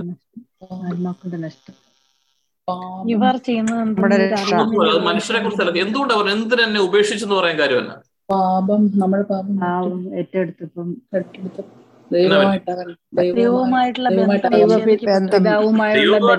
പിതാവായ ദൈവവും പരിശുദ്ധാത്മാവുമായ ദൈവവും പുത്രനായ ദൈവവും തമ്മിലുള്ള യൂണിയനിൽ നിന്ന് പുറത്തേക്കൊരു പുറത്തേക്ക് ഉണ്ടാകും. അത് അത് സഹിക്കാൻ പറ്റാത്തതുകൊണ്ട്. പക്ഷെ എന്തുകൊണ്ട് അത് സഹിച്ചെന്നറിയാവോ? അവന്റെ മുൻപിലുണ്ടായിരുന്ന കുരിശിനെ അവൻ സന്തോഷപൂർവ്വം ഏറ്റെടുത്തു എന്ന് വചനം പറയുന്നു. എന്തിനാ എടുത്തേ? ആത്മാക്കളെ. അത് അല്ലെ എന്നാ സംഭവിച്ചേക്കുന്നേ? എന്റെ ആത്മാവുമായിട്ട് ഒന്നാവൻ അല്ലേ? എന്റെ ആത്മാവുമായിട്ട് ഒന്നായി എന്നിലേക്ക് പരിശുദ്ധാത്മാവിനെ പേഴ്സണലായിട്ട് നമ്മൾ പറയണം. ഈ പൊതുവായ ഒരു തത്വം പറയുന്ന പോലെ പറഞ്ഞ പോയാൽ നമുക്കത് ഏക്കുകയല്ല. അതുകൊണ്ട് ഞാനാകുന്ന പാപിയായ ഏറ്റവും റച്ചഡ് മനുഷ്യനായ ഏറ്റവും നിർഭകനായ ഈ മനുഷ്യനെ ഒരു യോഗ്യതയും ഇല്ലാത്ത പാപത്തിന്റെ കൂടും തിന്മയുടെ ദുരാത്മാവുമായി എന്ന് പറയാം എല്ലാത്തിനെയും കൊണ്ടു നടക്കുന്ന ഒരു മ്ലേച്ഛ വ്യക്തിയെയും തന്നോട് ചേർക്കാൻ വേണ്ടി അവൻ പിതാവായ ദൈവത്തോടും പരിശുദ്ധാത്മാവുമായ ദൈവത്തോടുമുള്ള യൂണിയൻ വരെ നഷ്ടപ്പെടുത്താൻ തയ്യാറായി. അതാണ് യേശു ക്രിസ്തുവിന്റെ എന്നോടുള്ള സ്നേഹം. എന്നോടുള്ള സ്നേഹം, ലോകത്തോടുള്ളതല്ല, എന്നോടുള്ള സ്നേഹം. ഇത് നിങ്ങളുടെ ഹൃദയത്തിൽ വ്യക്തമായ ബോധ്യമാകുമ്പോഴാണ് യേശു ക്രിസ്തു കുരിശിൽ ചെയ്തതിനെ കുറിച്ചുള്ള വ്യക്തമായ മനസ്സിലാക്കുക എന്താ പറയാ, അതിനൊരു റെസ്പോൺസ് കൊടുക്കണമെന്ന് നമുക്കൊന്ന് ഫീൽ ചെയ്യുന്നത്. അല്ലാതെ ഒരു പ്രീച്ചർ പ്രസംഗിച്ചത് കൊണ്ടോ ഒരു ഞാൻ ക്രിസ്ത്യാനിയായി ജനിച്ചത് കൊണ്ടോ എനിക്കൊരു രോഗത്തിന്റെ സൗഖ്യം കിട്ടിയത് കൊണ്ടോ അല്ല. എൻ്റെ യേശു എന്നെ എത്ര മാത്രം വിലപ്പെട്ടതായി കണ്ടു, വെള്ളിയോ സ്വർണമോ കൊണ്ടോ അല്ല, സ്വന്തം ശരീരത്താൽ. അതിനേക്കാൾ ഉപരിയായി അവനുണ്ടായിരുന്ന സകലത സ്വർഗത്ത് സൗഭാഗ്യങ്ങളെക്കാളും അവനുണ്ടായിരുന്ന ദൈവ പിതാവായ ദൈവത്തെക്കാൾ ഉപരി പരിശുദ്ധാത്മാവിനേക്കാൾ ഉപരി എന്നെ സ്നേഹിച്ചു എന്ന് വേണമെങ്കിൽ പറയാം. അത്രമാത്രം എനിക്ക് അവൻ വിലപ്പെട്ടവനായിരുന്നു. അതുകൊണ്ട് സ്വയം നശിച്ച് എൻ്റെ ഉള്ളിൽ പരിശുദ്ധാത്മാവിനെ കടന്നു വന്ന് ഇന്ന് എന്നോടൊപ്പം ആയിരിക്കുന്ന യേശു ക്രിസ്തുവാണ് എൻ്റെ ദൈവം. ഇതാണ് എൻ്റെ രക്ഷകൻ. ഈ ദൈവത്തെക്കുറിച്ച് അറിയുവാനും ഈ ദൈവത്തോടൊപ്പം ജീവിക്കുവാനും മാത്രമായിട്ട് എന്ന് ഒരു വ്യക്തി തയ്യാറാകുന്നുവോ ഈ കാര്യങ്ങളെക്കുറിച്ച് മനസ്സിലാക്കിയിട്ട്. അല്ലാതെ ഈ ലോകത്തിൽ കുറെ ജീവിച്ച് നമ്മുടെ കുഞ്ഞുങ്ങളുടെ അസുഖങ്ങൾ മാറി നമ്മുടെ അസുഖം മാറി നല്ല വാർദ്ധക്യത്തിൽ മരിക്കാൻ വേണ്ടിയാണ് നിങ്ങൾ ക്രിസ്തുവിൽ ആഗ്രഹിക്കുന്നെങ്കിൽ അതും കുഴപ്പമില്ല. പക്ഷെ എനിക്കിങ്ങനെ മതി, ഇതാണ് യഥാർത്ഥമായ, ഇങ്ങനെയാണ് കർത്താവ് ആഗ്രഹിക്കുന്നത് അല്ലെ. ഈ സ്നേഹത്തിന് ഈ യാഥാർത്ഥ്യത്തെ അറിയുമ്പോഴാണ് ക്രിസ്തു കുരിശിൽ മരിച്ചത് എനിക്ക് കുരിശിന്റെ വഴിയിൽ നിന്ന് കണ്ണീര് ഒഴുക്കുവാനല്ല, ക്രിസ്തുവിന്റെ കുരിശിനെ കുറിച്ച് വെറുതെ പ്രസംഗിക്കുവാനല്ല. കാരണം because he died for me, എന്റെ പാപങ്ങൾക്ക് പകരമായി എന്റെ ഉള്ളിലേക്ക് പരിശുദ്ധാത്മാവിനെ കൊണ്ടുവരികയും അതേ അതിനാൽ എന്നിലേക്ക് ചേർന്ന് നിൽക്കുകയും ചെയ്യുന്ന യേശു ക്രിസ്തു ഇത്രയും സാധിച്ചതിനെ കുറിച്ച് നമ്മൾ പറഞ്ഞു. ഈ ഒരു കാര്യം കൂടെ നമ്മൾ മനസ്സിലാക്കണം. എങ്കിൽ പോലും പാപം കടന്നു വരുമ്പോൾ പരിശുദ്ധാത്മാവ് കടന്നു പോകേണ്ടതല്ലേ. ഞാൻ ഈ പരിശുദ്ധ കർത്താവിനെ ഏറ്റെടുത്ത നിമിഷം മുതൽ എന്റെ ക്രിസ്തു എന്റെ ഉള്ളിലുണ്ട്, എന്റെ പരിശുദ്ധാത്മാവൻ എന്റെ ഉള്ളിലുണ്ട്. അന്ന് മുതൽ എന്റെ ശരീരം അവന്റെ ശരീരവും അവന് അവനുള്ളതെല്ലാം എനിക്കും. ഇതാണ് ഡിവൈൻ എക്സ്ചേഞ്ച് എന്ന് നമ്മൾ പറയും അല്ലെ. നമ്മൾ കൊടുക്കൽ വാങ്ങലാണ്. ഒരു ഭാര്യയും ഭർത്താവും ഒരു വിവാഹത്തിൽ വന്നു കഴിയുമ്പോൾ അവർ രണ്ടും ഒന്നാണ്, അവർ ഒരു ശരീരമാണ്, അവരുടെ മോട്ടീവ് ഒന്നാണ്, അവരുടെ ഇന്റൻഷൻ ഒന്നാണ്, അവരുടെ ജീവിതത്തെക്കുറിച്ചുള്ള താല്പര്യങ്ങൾ രണ്ടുപേരെ വ്യക്തിഗതമായതല്ല. ഇനിമേൽ അവർ വൺ ആണ്, എല്ലാ കാര്യങ്ങളും വൺ വിഷൻ എന്ന് പറഞ്ഞതുപോലെ ആത്മീയ മേഖലയിൽ നമ്മൾ അങ്ങനെ ആകാൻ വേണ്ടി നമ്മളെ ചേർത്ത് പിടിക്കാൻ വേണ്ടി കടന്നു വന്ന യേശു ക്രിസ്തുവിനെയാണ് നമ്മൾ തിരിച്ചറിയേണ്ടത്. നമ്മുടെ വിഷൻസും നമ്മുടെ ചിന്തകളും നമ്മുടെ ആഗ്രഹങ്ങളും എല്ലാം ക്രിസ്തുവിന് ചേർന്നതാണോ നമ്മൾ ചിന്തിക്കുക. നമ്മുടെ ലൈഫ് എങ്ങനെയാണ് ഇതുവരെ കൊണ്ടു നടക്കുന്നത്, അല്ലെങ്കിൽ നാളെ നമ്മൾ എഴുന്നേറ്റിട്ട് എന്താ ചെയ്യാൻ പോകുന്നത്, ഈ മെസ്സേജ് കഴിഞ്ഞിട്ട് നമ്മൾ വീണ്ടും അങ്ങനെ പോകാനാണോ, ഇതൊക്കെ നമ്മൾ ചിന്തിക്കുക. ഇതെല്ലാം മനസ്സിലാക്കിയെങ്കിൽ ഒരു കാര്യം കൂടെ നമ്മൾ മനസ്സിലാക്കണം. യേശു ക്രിസ്തു എന്നോ കാൽവരിയിൽ കുരിശിൽ മരിച്ച് എന്നെ രക്ഷപ്പെടുത്തി, ആ വേദന അനുഭവിച്ച് അങ്ങ് പോയി, ആ സാരമില്ല അതുകൊണ്ട് ഞാൻ ഏറ്റെടുത്തു എന്ന് നിങ്ങൾ കരുതരുത്. ബൈബിൾ പറയുന്നു ഇതെല്ലാം അറിഞ്ഞിട്ടും യേശു ക്രിസ്തുവിനെ കുറിച്ച് അറിഞ്ഞ് അവനെ രക്ഷകനായി ഏറ്റെടുത്ത് വീണ്ടും പാപം ചെയ്യുന്നവൻ എന്ത് ചെയ്യുന്നു എന്നാണ് വചനം പറയുന്നത്. ആരെങ്കിലും പറയാവോ? അല്ല, വീണ്ടും പാപം ചെയ്യുന്നവൻ എന്നാ ചെയ്യുന്നു എന്നാ വചനം പറയുന്നത്. അതാണ് ആ വചനം. ഏതാണ് നിങ്ങൾ എന്നാ എന്നാ പറയുന്നത്? വീണ്ടും യേശു ക്രിസ്തുവിനെ. അതപ്പോ ഒരു ചുമ്മാ ഒരു സാഹിത്യം പോലെ പറഞ്ഞു വെച്ചേക്കുന്നതല്ല. എന്താണ് സംഭവിക്കുന്നത് അറിയാമോ? നമ്മളൊരു പാപം ചെയ്യുമ്പോൾ നമ്മുടെ ഉള്ളിൽ നിന്ന് നമ്മുടെ ഈ യൂണിയനിൽ നിന്ന് അകന്നു പോകാതിരിക്കാൻ വേണ്ടി യേശു ക്രിസ്തു ചെയ്യുന്ന എന്ത് കാര്യമാണ്? നമ്മൾ ചെയ്യുന്ന പാപത്തിലൊക്കെ നമുക്ക് ഒരു വിലയില്ല. നമ്മൾ അത് ആരും ഒരു കുമ്പസാരിക്കുമ്പോൾ മാറിക്കോളും എന്നുള്ള രീതിയിൽ നമ്മൾ ഇരിക്കുകയാണ്. പക്ഷെ ഓരോ പാപം ചെയ്യുമ്പോഴും വചനം നമ്മളോട് പറയുന്നു നിങ്ങൾ യേശു ക്രിസ്തുവിനെ വീണ്ടും എന്ത് ചെയ്യുന്നു? ക്രൂശിക്കുകയാണ്. കുരിശിന്റെ വഴിയുടെ മുമ്പിൽ നിന്ന് നമ്മൾ കണ്ണീരൊഴുക്കും. അവൻ വീണു, പതിനാല് സ്ഥലങ്ങൾ, എല്ലാ കാര്യത്തിലും ഭയങ്കര ഇമോഷണൽ, ഭയങ്കര സംഭവം. പുറത്തേക്ക് ഇറങ്ങിയിട്ടോ ആ കുരിശിലേക്ക് തന്നെ നമ്മൾ അവനെ തറയ്ക്കും. ഒരു ഒരു മടിയുമില്ലാതെ ഒരു മടിയുമില്ലാതെ അവനെ നോക്കുക പോലുമില്ലാതെ അവന്റെ വേദനകളെ കുറിച്ചറിയാതെ ആത്മീയ മേഖലകളിൽ അവൻ നമുക്ക് വേണ്ടി വീണ്ടും ക്രൂശിൽ തറയ്ക്കപ്പെടുന്നു പറയുമ്പോൾ ഓ നീ കൊലയാളിയായെന്നുള്ളതല്ല. യേശു ക്രൂശിലേറാൻ റെഡിയാണ് വീണ്ടും. കാരണം എന്താണ്? എന്റെ പാപങ്ങൾ കടന്നു വരുമ്പോൾ എന്റെ ഉള്ളിൽ നിൽക്കുന്ന പരിശുദ്ധാത്മാവിനോട് നിൽക്കാനാവത്തില്ല യഥാർത്ഥ ആത്മീയ മേഖലകളിൽ. പക്ഷെ അതിൽ നിന്ന് അധ്യയം നിന്നുകൊണ്ട് യേശു ക്രിസ്തു വീണ്ടും കുരിശിലിൽ നിന്നുകൊണ്ട് അതേ പാപങ്ങളുടെ വേദനകൾ വീണ്ടും അവൻ ഏറ്റെടുക്കുകയാണ്. വീണ്ടും ക്രൂശിൽ തറയ്ക്കപ്പെടുക എന്ന് പറയുമ്പോൾ അതിനാണ് അർത്ഥം. ഇങ്ങനെ നമ്മുടെയും പരിശുദ്ധാത്മാവിന്റെയും ഇടയിൽ ഇങ്ങനെ നമ്മുടെ ഇടയിൽ നിൽക്കുന്ന യേശു ക്രിസ്തു വിരിച്ച കൈകളുമായി കുരിശിൽ എല്ലാ ദിവസവും ഇങ്ങനെ കുരിശിലേറുന്നത് കൊണ്ട് മാത്രമാണ് അതിന് പിന്നിൽ യേശു ക്രിസ്തുവിന്റെ പരിശുദ്ധിയോട് ചേർത്ത് വെച്ച് പരിശുദ്ധാത്മാവ് നമ്മുടെ ഉള്ളിൽ വസിക്കാൻ പറ്റുന്നത്. അതുകൊണ്ടാണ് നമ്മുടെ ആത്മാവിന് വീണ്ടും ജീവൻ നൽകിക്കൊണ്ട് പരിശുദ്ധാത്മാവ് നിൽക്കുന്നത്. ഇങ്ങനെ ആത്മീയ മേഖലയിൽ ഇത്രയധികം കാര്യങ്ങൾ. അതുകൊണ്ടാണ് എപ്പോഴും ഹീസ് ഇന്റർസീഡിങ്. നമ്മൾ ഓരോ പാപം ചെയ്യുമ്പോഴും വീണ്ടും പറയും ഇല്ല കർത്താവേ പിതാവേ അങ്ങയുടെ ഗ്ലോറി അങ്ങയുടെ കടന്നു വന്നവന്റെ പാപത്തിന്റെ ഫലം അനുഭവിക്കാതിരിക്കാൻ വേണ്ടി കണ്ടംനേഷൻ ഇല്ലാതിരിക്കാൻ വേണ്ടി യേശു എന്നിലേക്ക് ഞാൻ എന്റെ കുരിശു മരണത്താൽ ഇവരെ വീണ്ടും ഞാൻ അവനെ സൗഖ്യമാക്കിക്കൊണ്ടിരിക്കുകയാണ്.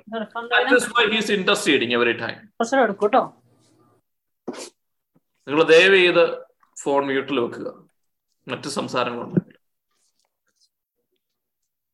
ഇത്രയധികം കാര്യങ്ങൾ ആത്മീയ മേഖലകളിൽ ക്രിസ്തു ചെയ്തു വെച്ചിട്ട് ഇന്നും എനിക്ക് വേണ്ടി ക്രൂശിലേറുന്ന യേശു ക്രിസ്തുവിനെ കുറിച്ചുള്ള ബോധ്യം നമ്മൾ അവനെ കുറിച്ച് എല്ലാ ദിവസവും മെഡിറ്റേറ്റ് ചെയ്യണം.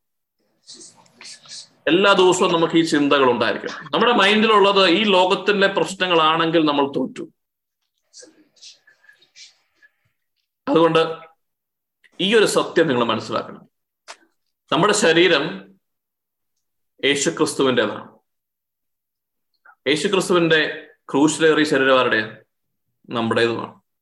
അതുകൊണ്ടാണ് നമ്മുടെ ഓരോ പാപങ്ങളും വീണ്ടും അവൻ്റെ ശരീരത്തിലേക്ക് തന്നെ നമ്മൾ നമ്മൾ എന്നാ ചെയ്യുന്നത് നമ്മൾ ആലോചിക്കുക. ഇനി ആ ശരീരം വെച്ചിട്ട് are we worshipping for he what he's done or are we crucifying him again and again? നമ്മളതിനെ മാനിപ്പുലേറ്റ് ചെയ്യുന്നത്, മുതലെടുക്കുന്നത് പോലെ ഓരോ ദിവസവും നമ്മുടെ ചിന്തകളും. നമ്മൾ കണ്ടു, പാപം എന്ന് പറയുന്നത് ഒരു പത്ത് കൽപ്പനകളുടെ ലംഘനങ്ങൾ മാത്രമല്ല നമ്മൾ കണ്ടു.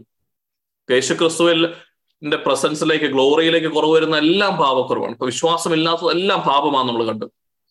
ഇനി നമ്മുടെ ഒരു ചോയ്സാ, എല്ലാ വ്യക്തികൾക്കും ചോയ്സ് ഉണ്ട്. നിങ്ങൾക്ക് എന്ത് വേണമെങ്കിലും ചെയ്യാം. യേശുക്രിസ്തുവിന്റെ കുരിശുമരണത്തെ നമുക്ക് ദുരുപയോഗം ചെയ്യാം, അതിനെ മാനിപ്പുലേറ്റ് ചെയ്ത് പാപത്തിൽ തന്നെ വസിക്കാം.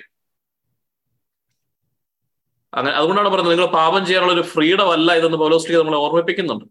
ക്രിസ്തുവിലായിരിക്കുന്നവന് കണ്ടംനേഷൻ ഇല്ല. പക്ഷേ യഥാർത്ഥത്തിൽ ഒരു മകൻ അല്ലെ യഥാർത്ഥത്തിൽ ഒരു മകളാകാൻ ആഗ്രഹിക്കുന്ന ഒരു വ്യക്തിയെ സംബന്ധിച്ചിടത്തോളം, ദൈവത്തിന്റെ മകനും മകളുമായി തീരാൻ, ദൈവരാജ്യത്തിന്റെ സോൾജറായി മാറാൻ നിങ്ങൾ ആഗ്രഹിക്കുന്നുവെങ്കിൽ ഈ സത്യം തിരിച്ചറിഞ്ഞ നമ്മൾ, ഇന്ന് ഈ വചനം കേട്ട നമ്മൾ നമ്മുടെ ജീവിതത്തെ മാറ്റാൻ തയ്യാറാകണം. ദൈവാത്മാവിന്റെ ആലയമാണെന്നുണ്ടെങ്കിൽ നമ്മുടെ ശരീരത്തിൽ ചെയ്യുന്നതെല്ലാം ആർക്കാണ് ഫീൽ ചെയ്യുക? ഇപ്പൊ ദൈവ ക്രിസ്തുവിനൊരു ശരീരമുണ്ടെങ്കിൽ ഉണ്ട്, അത് ഞാനാ, അത് നിങ്ങളാ, അല്ലേ? നമ്മൾ ശരീരത്തിൽ, നമ്മൾ കണ്ണുകൊണ്ട് കാണുന്ന, ശരീരത്തിലെ കണ്ണുകൾ കൊണ്ട് കാണുന്നത് ആരാ കാണുന്നത്? ആരാ കാണുന്നത്? പറ. ക്രിസ്തുവാണ് കാണുന്നത്. നമ്മൾ കേൾക്കുന്നത് ആരാ കേൾക്കുന്നത്? നമ്മളും കേൾക്കുന്നുണ്ട്. അതിന് കൂടെ ആരാ കേൾക്കുന്നത്? ക്രിസ്തു കേൾക്കുന്ന പോലെ തന്നെയാണ്. കാരണം ക്രിസ്തുവിന്റെ ശരീരമാണിത്. ഇപ്പോൾ യേശുക്രിസ്തുവിനെ ഏറ്റെടുത്ത ഒരു വ്യക്തിയെ സംബന്ധിച്ചോളം ഞാൻ പറയുന്നുണ്ട്, യേശുക്രിസ്തുവിനെ രക്ഷിതാവായി ഏറ്റെടുത്ത ഒരു വ്യക്തിയെ സംബന്ധിച്ചോളം അവൻ ചെയ്യുന്ന സകലതും ക്രിസ്തു ചെയ്യുന്നത് പോലെയാണ്. ഇത് ഞാൻ വെറുതെ ഉണ്ടാക്കി പറയുന്നതാണെങ്കിൽ വചനത്തിലേക്ക് തന്നെ നമുക്ക് തിരികെ പോകാം. The worst kind of sin പൗലോസ് ശ്ലീഹ പറയുന്നുണ്ട്, നിങ്ങളുടെ സെക്ഷുവൽ സിൻ ആണെന്ന് പറയാനൊരു കാരണമുണ്ട്. നമ്മൾ ചിന്തിക്കാത്ത വചനങ്ങളാണ്.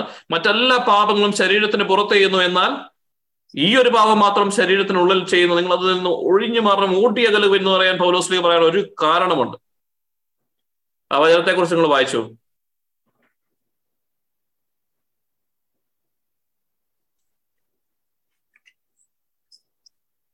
ഫസ്റ്റ് കൊറിന്ത്യൻസ് ആറ് പതിമൂന്ന് ഒന്നുകൂടെ വായിക്കാവോ?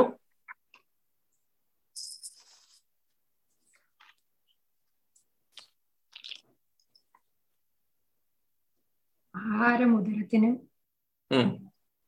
ഉദരം ആഹാരത്തിനും വേണ്ടിയുള്ളതാണ്. ദൈവം ഇവ രണ്ടിനെയും നശിപ്പിക്കും. ശരീരം ദുർവൃത്തിക്കുള്ളവയല്ല. ശരീരം ദുർവൃത്തിക്കുള്ളതല്ല. ഇംഗ്ലീഷ് അത് സെക്ഷൽ ഇമ്മോറാലിറ്റിക്കുള്ളതല്ല ശരീരം എന്നോട് പറയുക. കാരണം പറയുന്നതാണ്, ബാക്കി വായിച്ചു. പ്രത്യുത ശരീരം കർത്താവിനും കർത്താവ് ശരീരത്തിനും വേണ്ടിയുള്ളതാണ്.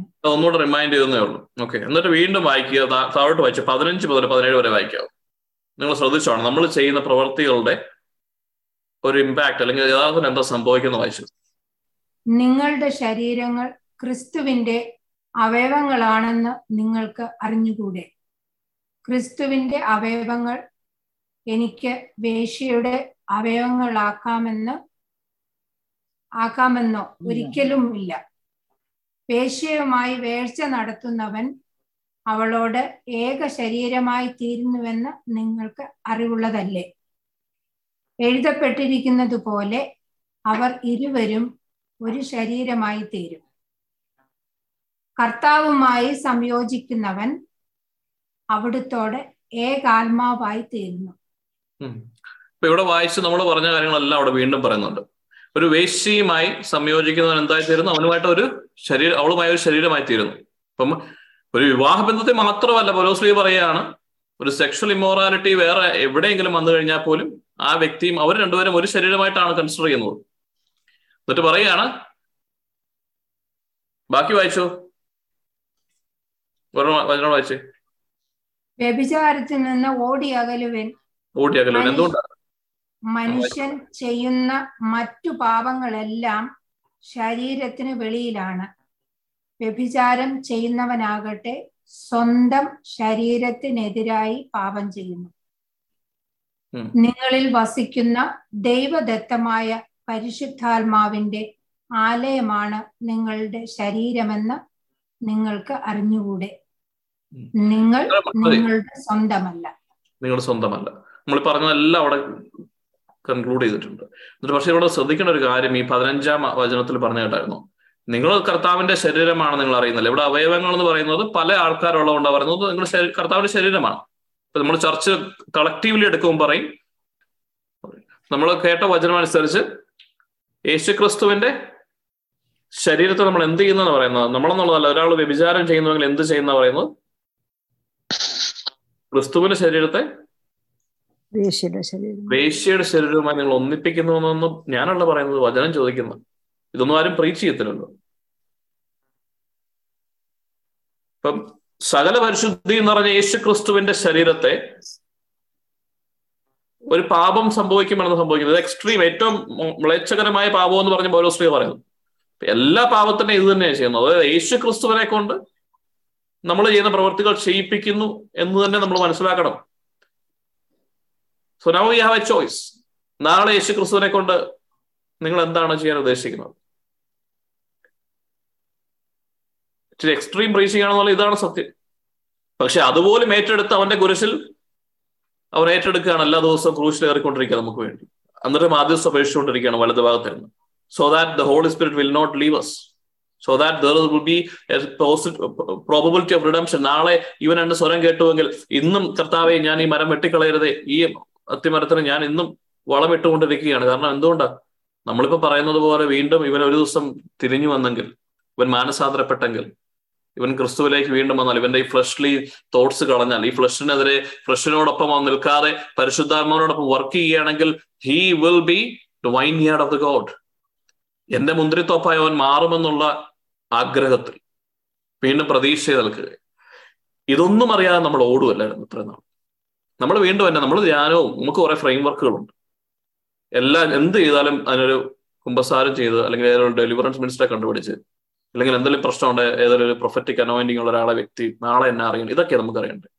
ക്രിസ്തു അനുഭവിക്കുന്ന പീഡകളെ കുറിച്ച് നമുക്ക് അറിയണ്ട. ഞാൻ യേശു ക്രിസ്തുവിനെ കൊണ്ട് ചെയ്യിക്കുന്ന മ്ലേച്ഛതകളെ കുറിച്ച് നമുക്ക് അറിയണ്ട. ഇതൊന്നും ഒരു പ്രശ്നമേ അല്ല. നമ്മുടെ ഉടയവൻ നമ്മൾ തന്നെയായിട്ടാണ് നമ്മൾ ജീവിക്കുന്നത്. വചനം പറയുന്നു നിങ്ങളുടെ ഉടമസ്ഥ അവകാശം യേശു ക്രിസ്തുവിനാണ്.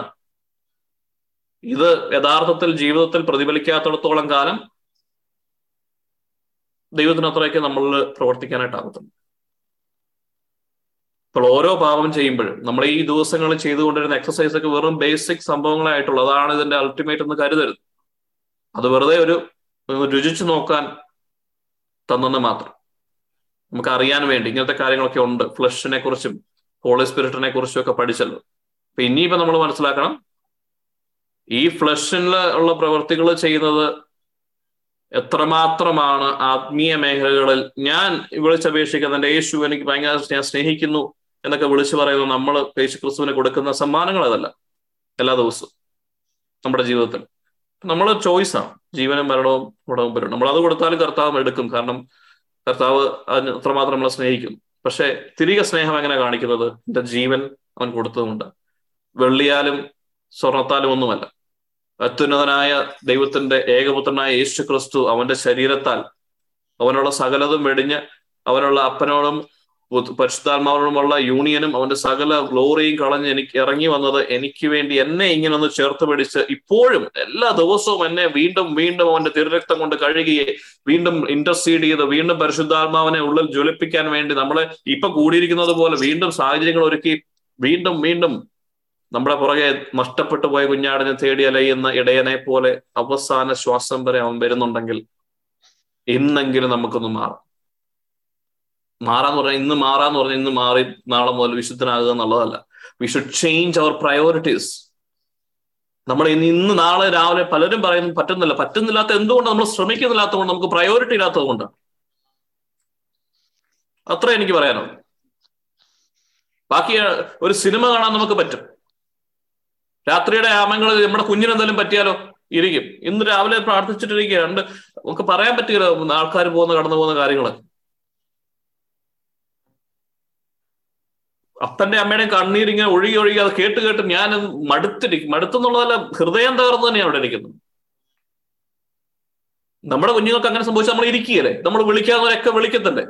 ഒരു ആക്സിഡന്റ് ഉണ്ടായാൽ നമ്മൾ പോകത്തില്ല അവരെ കൊണ്ട്. ഏത് ഹോസ്പിറ്റൽ ലോകത്തിൽ പൈസ ഉണ്ടാക്കി ഇല്ലെങ്കിൽ നമ്മൾ എങ്ങനെയെങ്കിലും കാശ് ഉണ്ടാക്കി നമ്മൾ പോകത്തില്ല. ഏറ്റവും അന്നേരം നിങ്ങൾക്ക് ജോലിയില്ല, അന്നേരം നിങ്ങൾക്ക് ഹോസ്പിറ്റലിൽ പോകണ്ട, അന്നേരം മറ്റൊന്നും പ്രയോറിറ്റി ഇല്ല, കാരണം എന്റെ കുഞ്ഞ് മരിക്കാൻ കിടക്കുകയാണ്.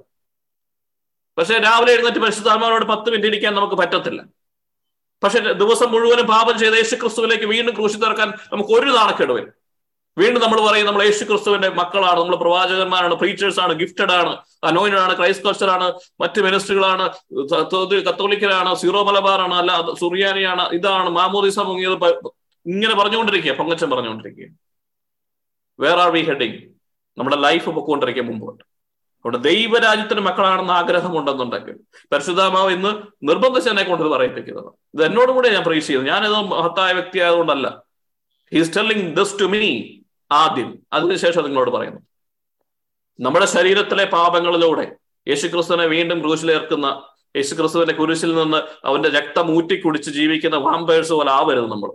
അവന്റെ ക്രിസ്തുവിന്റെ ഇനിമേൽ നമ്മൾ പാപം ചെയ്യുന്നതിനെ കുറിച്ച് ഇത്രമാത്രം സീരിയസ് ആയിട്ട് നമ്മൾ ചിന്തിക്കണം. കർത്താവിന്റെ കൂടെ ഇരിക്കണം. നമ്മുടെ ശരീരം ദൈവത്തിന് വിട്ടുകൊടുക്കണം. ഇതിന് മറുവശം കൊണ്ട് നമ്മൾ പഠിക്കും. യേശു ക്രിസ്തുവിന്റെ ശരീരം നമ്മുടേതാണെന്നുണ്ടെങ്കിൽ, അവന്റെ ഐഡന്റിറ്റി നമ്മുടേതാണെന്നുണ്ടെങ്കിൽ, നമുക്കുള്ള അധികാരം അതൊക്കെ നമ്മൾ ഉപയോഗിക്കാറുണ്ട്. മിക്കപ്പോഴും നമ്മൾ നമ്മുടെ അധികാരം, നമ്മുടെ ഐഡന്റിറ്റി ഒക്കെ പഠിക്കും. നമുക്ക് നമുക്ക് ദൈവരാജ്യത്തേക്ക് ഇറങ്ങാൻ പറ്റും, അതെല്ലാം വരും. പക്ഷെ ആദ്യം നമ്മൾ ഇതിനെക്കുറിച്ച് ബോധ്യമുള്ളവരായി തീരുക. നിങ്ങൾ ദൈവത്തിന്റെ ആലയമാണെന്നും ദൈവാത്മാവ് നിങ്ങളിൽ വസിക്കുന്നുവെന്നും നിങ്ങൾ അറിയുന്നില്ലേ? ദൈവത്തിന്റെ ആലയം നശിപ്പിക്കുന്നവനെ ദൈവവും നശിപ്പിക്കും. എന്തെന്നാൽ ദൈവത്തിന്റെ ആലയം പരിശുദ്ധമാണ്, ആ ആലയം നിങ്ങൾ തന്നെ.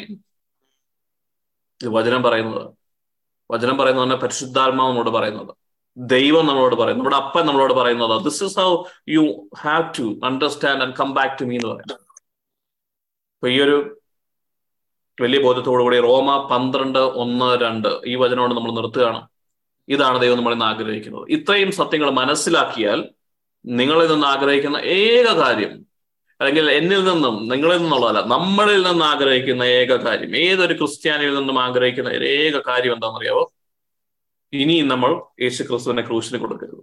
അതാണ് അതാണ് റോമ പന്ത്രണ്ട് ഒന്ന് രണ്ട്. അതോട് വായിക്കാവോ, നമ്മൾ വൈൻഡ് അപ്പ് ചെയ്യുക. ആകയാൽ സഹോദരരെ, ദൈവത്തിന്റെ കാരുണ്യം അനുസ്മരിച്ചുകൊണ്ട് ഞാൻ നിങ്ങളോട് അപേക്ഷിക്കുന്നു, നിങ്ങളുടെ ശരീരങ്ങളെ വിശുദ്ധവും ദൈവത്തിന് പ്രീതികരവുമായ സജീവ ബലിയായി സമർപ്പിക്കുവിൻ. ഇതായിരിക്കണം നിങ്ങളുടെ യഥാർത്ഥമായ ആരാധന. ഇതാണ് യഥാർത്ഥമായ ആരാധന. ഇതാണ് ദൈവത്തിന്റെ ഹിതം. അത് അപേക്ഷിക്കുക. നോക്കി, അപേക്ഷിക്കുക എന്ന് പറഞ്ഞാൽ ബെഗ് ചെയ്യുക. Please my dear beloved brothers, പൗലോസ്ലീഹ പരിശുദ്ധാത്മാവ് നിറഞ്ഞ്, പരിശുദ്ധാത്മാവ് നമ്മളോട് ബെഗ് ചെയ്യുന്നു ഇനിമേൽ. കാരണം പൗലോസ്ലീഹയ്ക്ക് അതിന്റെ ആഴമറിയാം, അതിന്റെ വേദന അറിയാം, എന്തുമാത്രം ഇമ്പാക്റ്റ് ആണ് സ്പിരിച്വൽ നമ്മൾ ഉണ്ടാക്കുന്നത് അറിയാം. അതുകൊണ്ട് പറയാ, നിങ്ങൾ മറ്റൊന്നിനെ കുറിച്ചും നിങ്ങൾ വറീഡാവരുതേ. ആദ്യമായിട്ട് നിങ്ങൾ ചെയ്യേണ്ടത് ഇത് മാത്രമാണ്. നിങ്ങളുടെ ആത്മീയമായ വർഷിപ്പ് എല്ലാ ദിവസവും രാവിലെ എഴുന്നേൽക്കുമ്പോൾ മുതൽ രാത്രിയിൽ കിടക്കുന്നോടം വരെ നമ്മൾ ശ്രദ്ധിക്കേണ്ട ഒരേ ഒരു കാര്യമേ ഉള്ളൂ. എപ്പോഴും നമ്മളെ ഓർമ്മിപ്പിക്കണം. ഇത് വായിച്ച് നമ്മളിങ്ങനെ നല്ല മെസ്സേജ് ആയിരുന്നു പറഞ്ഞ് ഇങ്ങനെ ഇമോഷണൽ ആയിട്ട് പോകാനല്ല. എൻ്റെ ലൈഫിൽ ഞാൻ രാവിലെ എഴുന്നേൽക്കുമ്പോൾ മുതൽ എൻ്റെ ശരീരത്തിൽ ഞാൻ എന്താണ് യേശു ക്രിസ്തുവിന് സമ്മാനമായി കൊടുക്കുന്നത്? ഇതെന്റെ ശരീരമല്ല എന്നുള്ളൊരു ബോധ്യം വേണം. ഞാൻ എൻ്റെ സഹോദരനെയും സഹോദരിയെയും വെറുക്കുന്നുവെങ്കിൽ എന്താ ചെയ്യുന്നത്? ഞാൻ ക്രിസ്തുവിനെ കൊണ്ടാണ് അതെല്ലാം ചെയ്യിപ്പിക്കുന്നത്.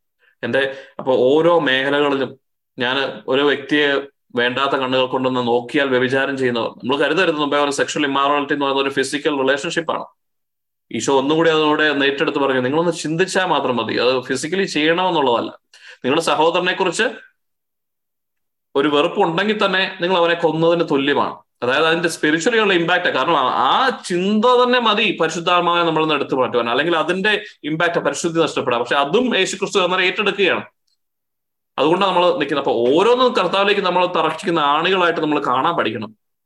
എന്നിട്ട് നമ്മൾ അവോയ്ഡ് ചെയ്യാൻ നോക്കുക. നമ്മൾ നന്നാകാൻ വേണ്ടിയൊന്നുമല്ല. യേശുവിനോട് ഇഷ്ടമുണ്ടെന്നുണ്ടെങ്കിൽ നമ്മുടെ ലൈഫിൽ ഇതാണ് നിങ്ങളുടെ ആത്മീയമായ worship. This is your spiritual worship that you present by the mercies of God. present your bodies as a living sacrifice. ജീവിക്കുന്ന, അതായത് സാധാരണ ബലികൾ എന്നൊക്കെ പറഞ്ഞാൽ കൊന്ന് ബ്ലഡ് എടുക്കുവാണ്, അങ്ങനെയല്ല. ഇത് ജീവിക്കുന്ന, എല്ലാ ദിവസവും നമ്മൾ ജീവിക്കും.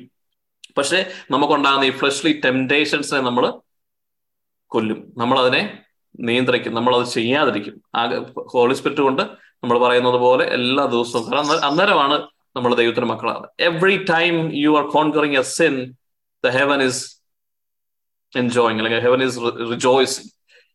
ക്രിസ്തു ക്രിസ്തുവിന് നിങ്ങളിലേക്ക് ഒരു സ്റ്റെപ്പ് കൂടെ എടുക്കാൻ പറ്റും. പരിശുദ്ധാത്മാവിന് ഒരു ഡിഗ്രി ഓഫ് ഗ്ലോറി നിങ്ങളിലേക്ക് കയറാൻ പറ്റും. അപ്പൊ ആഗ്രഹിച്ചിരിക്കുക കർത്താവ് നമ്മുടെ സൈഡിൽ എങ്ങനെയെങ്കിലും നമ്മുടെ നമ്മുടെ ഉള്ളിലൊന്ന് പൊതിയാൻ. കാരണം നമ്മൾ കണ്ടു, നമ്മുടെ പ്രൊട്ടക്ഷൻ എന്ന് പറയുന്നത് എന്താണ്? Spiritual warfare. ഓർക്കണേ, നമ്മൾ we are hiding our self in Christ, we are going to hide inside him. അത് എന്ന് വെച്ചാൽ നമ്മൾ ഓടി ഒളിക്കുക എന്നുള്ളതല്ല, ക്രിസ്തുവിനെ നമ്മുടെ പുറത്തേക്ക് കൊണ്ടുവരിക. നമ്മളെ ഒരു ഡ്രസ്സ് പോലെ ധരിക്കണമെന്നാണ് പറയുന്നത്, അല്ലെ? നമ്മൾ വായിച്ചതാണത്. എന്താണ് നമ്മുടെ പാഠത്തോപ്പ്? രക്ഷയുടെ കവചം ചെയ്യുന്നത്, armour of God. When you are in the armour of God, you will look like God. Because righteousness is Jesus, truth is Jesus, belt is Jesus, suvishesham, the gospel, ellam, everything is Jesus. So you are asked to wear Jesus every day morning. Pravale eഴുന്നേറ്റ് നമ്മൾ ആ പ്രാർത്ഥന ടൈമിൽ കർത്താവിനെ കൊണ്ട് cover ചെയ്യണം. അത് പറഞ്ഞ പോലെ തന്നെ നമ്മുടെ ലൈഫിൽ നടന്നു പോകുന്ന ഓരോ മേഖലകളും നമ്മൾ എങ്ങനെ ആയിരിക്കണം? യേശു ക്രിസ്തുവിന്റെ ഉള്ളിൽ ഒളിച്ചു നിൽക്കുന്നത് പോലാണ്. അതിനുവേണ്ടി ദൈവം ആഗ്രഹിക്കുന്നുണ്ട് നമ്മുടെ ഉള്ളിൽ നിന്ന് അറിയാൻ വേണ്ടി. To be a Christ, to be Christ എന്നുള്ള നമ്മുടെ, to live is Christ, to die is Christ, everything എല്ലാം ക്രിസ്തുവിലായിരിക്കണമെന്ന് ആഗ്രഹത്തിലാണ് കർത്താവ്. അതിനേക്കാൾ എന്നുള്ള എന്നെ എന്നെ അസൂയയോടെ കാംക്ഷിക്കുന്നത്, ദൈവത്തിന് ഭയങ്കര ആഗ്രഹമാണിത്. നമ്മൾ ചെയ്യുന്ന കാര്യം, നമ്മൾ ഈ രാവിലെ ഇരുന്ന് പരിശുദ്ധാത്മാവ് എന്നിൽ ഏറ്റെടുക്കണമേ എന്ന് പറയുന്ന കാര്യം ദൈവത്തിന് ഹൺഡ്രഡ് പെർസെന്റ് ആഗ്രഹമാണ്.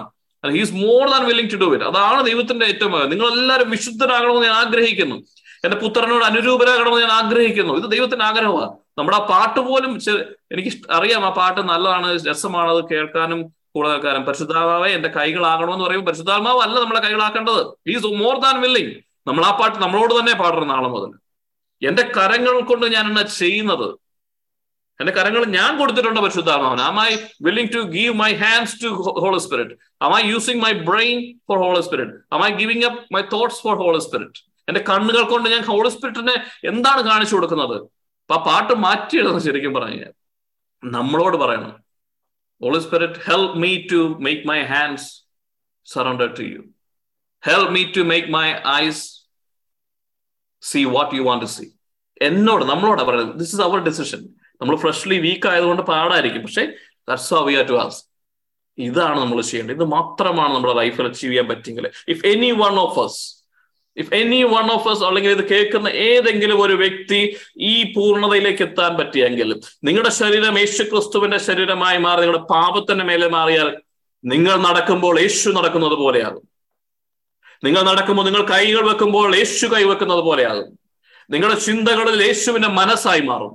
അതുകൊണ്ട് പൗലോസ് പറയുന്നത്, നിങ്ങൾക്ക് യേശുവിന്റെ മനസ്സുണ്ട്, അല്ലെ? നമ്മൾ നടക്കുന്ന കാലങ്ങളിൽ എല്ലാം കർത്താവ് നടക്കുന്നുള്ളൂ. യേശു ക്രിസ്തുവിനെ പുനർസൃഷ്ടിക്കാൻ എല്ലാ ക്രിസ്ത്യാനികൾക്കും സാധ്യതയുണ്ട്. That's a possibility. അതുകൊണ്ടാണ് പൗലോസ്ലിയൊക്കെ നടന്ന അല്ലെങ്കിൽ പത്രോസ് നടന്നു പോകുന്ന സമയത്ത് നിഴലടിച്ചവർ പോലും സൗഖ്യമാണ്. അങ്ങനെയുള്ള വസ്താകല എത്രയോ വിശുദ്ധന്മാർ നമ്മുടെ നാട്ടിലുണ്ടായി. നമുക്കും ഉണ്ടായ ചോയ്സ് അതാണ് ദൈവം ആഗ്രഹിക്കുന്നത്. അതിലൂടെ മറ്റുള്ളവരിലേക്കും ഇത് എത്തിക്കുവാനായിട്ട്, മറ്റുള്ളവരെയും ചേർത്ത് പിടിക്കാൻ ക്രിസ്തുവിനൊരു അവസരം കൊടുക്കുവാനായിട്ട് നമ്മുടെ ലൈഫിൽ നമുക്ക് മാറ്റിവെക്കാം. നമുക്ക് കണ്ണുകൾ അടയ്ക്കാം. ഈ സമയത്ത് നമ്മൾ മറ്റൊന്നും നമ്മൾ ഇന്ന് പ്രാർത്ഥിക്കുന്നില്ല. അടുത്ത ആഴ്ച നമ്മളൊരു സർവീസ് വെക്കുന്നതായിരിക്കും. പക്ഷെ ഈ ഒരു കാര്യം മാത്രം നമ്മൾ ഇന്ന് ആഗ്രഹിക്കുന്നു. ഇത്ര നാൾ നമ്മൾ റിപ്പൻറ് ചെയ്യണം. നമ്മളൊന്ന് ഈ പറഞ്ഞ ചിന്തകളൊക്കെ ഒന്നുകൂടെ ഒന്ന് ഹൃദയത്തിലേക്ക് ഏറ്റെടുക്കണം. So five minutes one hour കഴിഞ്ഞു പോയി. I'm sorry. Five minutes അല്ലെങ്കിൽ ഒരു സെവൻ മിനിറ്റ്സ് നമ്മൾ വൈൻഡപ്പ് ചെയ്യും. നമ്മൾ സൈലന്റ് ആയിട്ട് നമ്മുടെ മൈൻഡിലേക്ക്, holy spirit help us, holy spirit help us to understand that we are one in spirit with Lord Jesus Christ. ഞാനും എൻ്റെ യേശു ക്രിസ്തുവും ഒന്നാണെന്ന് ഞങ്ങളെ ഒന്നും ബോധ്യം തരണേ കർത്താവേ. Lord, we are a spirit being. ഞങ്ങൾ ഈ ലോകത്തിൽ ജീവിക്കുന്നതുമായിട്ട് അങ്ങ് ഐഡന്റിഫൈഡ് ആയിപ്പോയി. We are always identifying ourselves. ഞങ്ങളുടെ ഈ ബോഡിയിൽ, ഈ ലോകം, ഞങ്ങൾക്കിട്ട പേര്, ഞങ്ങളുടെ രൂപം, ഇതൊക്കെയാണ് കർത്താവേ ഞങ്ങൾ ഐഡന്റിഫൈ ചെയ്യുന്നത്. But we are always failing to identify that we are a spiritual being and we are one with Jesus Christ. Lord, help us to understand. ഞങ്ങളുടെ ഹൃദയത്തിൽ ആഴത്തിൽ അത് പതിപ്പിക്കണമേ കർത്താവേ. ഇത് കേൾക്കുന്ന എല്ലാ വ്യക്തികളുടെയും ബ്രെയിനിൽ പരിശുദ്ധാത്മാവേ, പരിശുദ്ധാത്മാവേ അങ്ങയുടെ കരങ്ങളാൽ കർത്താവിന്റെ തിരുരക്തത്താൽ ഇത് എഴുതണമെന്ന് ഞാൻ പ്രാർത്ഥിക്കുന്നു. You are one with Christ the moment you accepted him. യേശു ക്രിസ്തുവിനുള്ളതെല്ലാം നിങ്ങളുടേതും നിങ്ങളുടേതെല്ലാം യേശു ക്രിസ്തുവിൻ്റെതുമാണ്. അതിനാൽ ഇനിമേൽ ഞാൻ എൻ്റെ ശരീരം എൻ്റെ യേശുക്രിസ്തുവിന് വിട്ടുകൊടുക്കുന്നു. I'm proclaiming that he is the Lord of this body. ഇത് എൻ്റെ ശരീരത്തിന്റെ ഉടയവൻ യേശുക്രിസ്തുവാണെന്ന് ഞാൻ ഏറ്റുപറയുന്നു. എൻ്റെ ജീവിതത്തിന്റെ ലോർഡ്ഷിപ്പ് യേശുവിന് കൊടുത്ത് ഞാൻ പ്രാർത്ഥിക്കുന്നു. അതുകൊണ്ട് തന്നെ ഇന്നലെ വരെ ഞാൻ തുടർന്ന് വന്ന ചില കാര്യങ്ങൾ നാളെ എൻ്റെ ശരീരത്തിൽ ഞാൻ ചെയ്യുകയില്ല. കാരണം ഞാൻ ചെയ്യുന്നത് യേശുവും ചെയ്യുന്നു, അതിന് തുല്യമാണ് നിങ്ങൾ അറിയുന്നത്. Because what ever I'm doing I'm making Jesus do. When I do an a sexual immorality, വചനം ഞങ്ങളോട് പറയുന്നു you are making Christ body one with the other person. കർത്താവേ, ഞങ്ങൾക്ക് ഇനിമേൽ യേശു ക്രിസ്തുവിനെ വീണ്ടും വീണ്ടും ക്രൂശിലേറ്റുണ്ട്.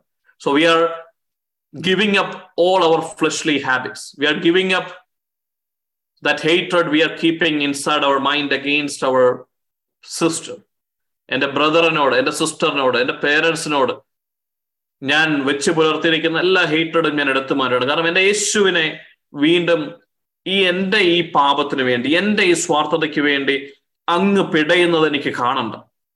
അങ്ങയുടെ കരങ്ങളെല്ലാം ആണി അടിച്ചിറക്കുവാൻ എന്റെ ഉള്ളിലുള്ള ഈ അസൂയയും എൻ്റെ ഒരു ഇൻഫീരിയോറിറ്റി കോംപ്ലക്സും ഇനിയും ഇടയാക്കാൻ ഞാൻ അനുവദിക്കത്തില്ല.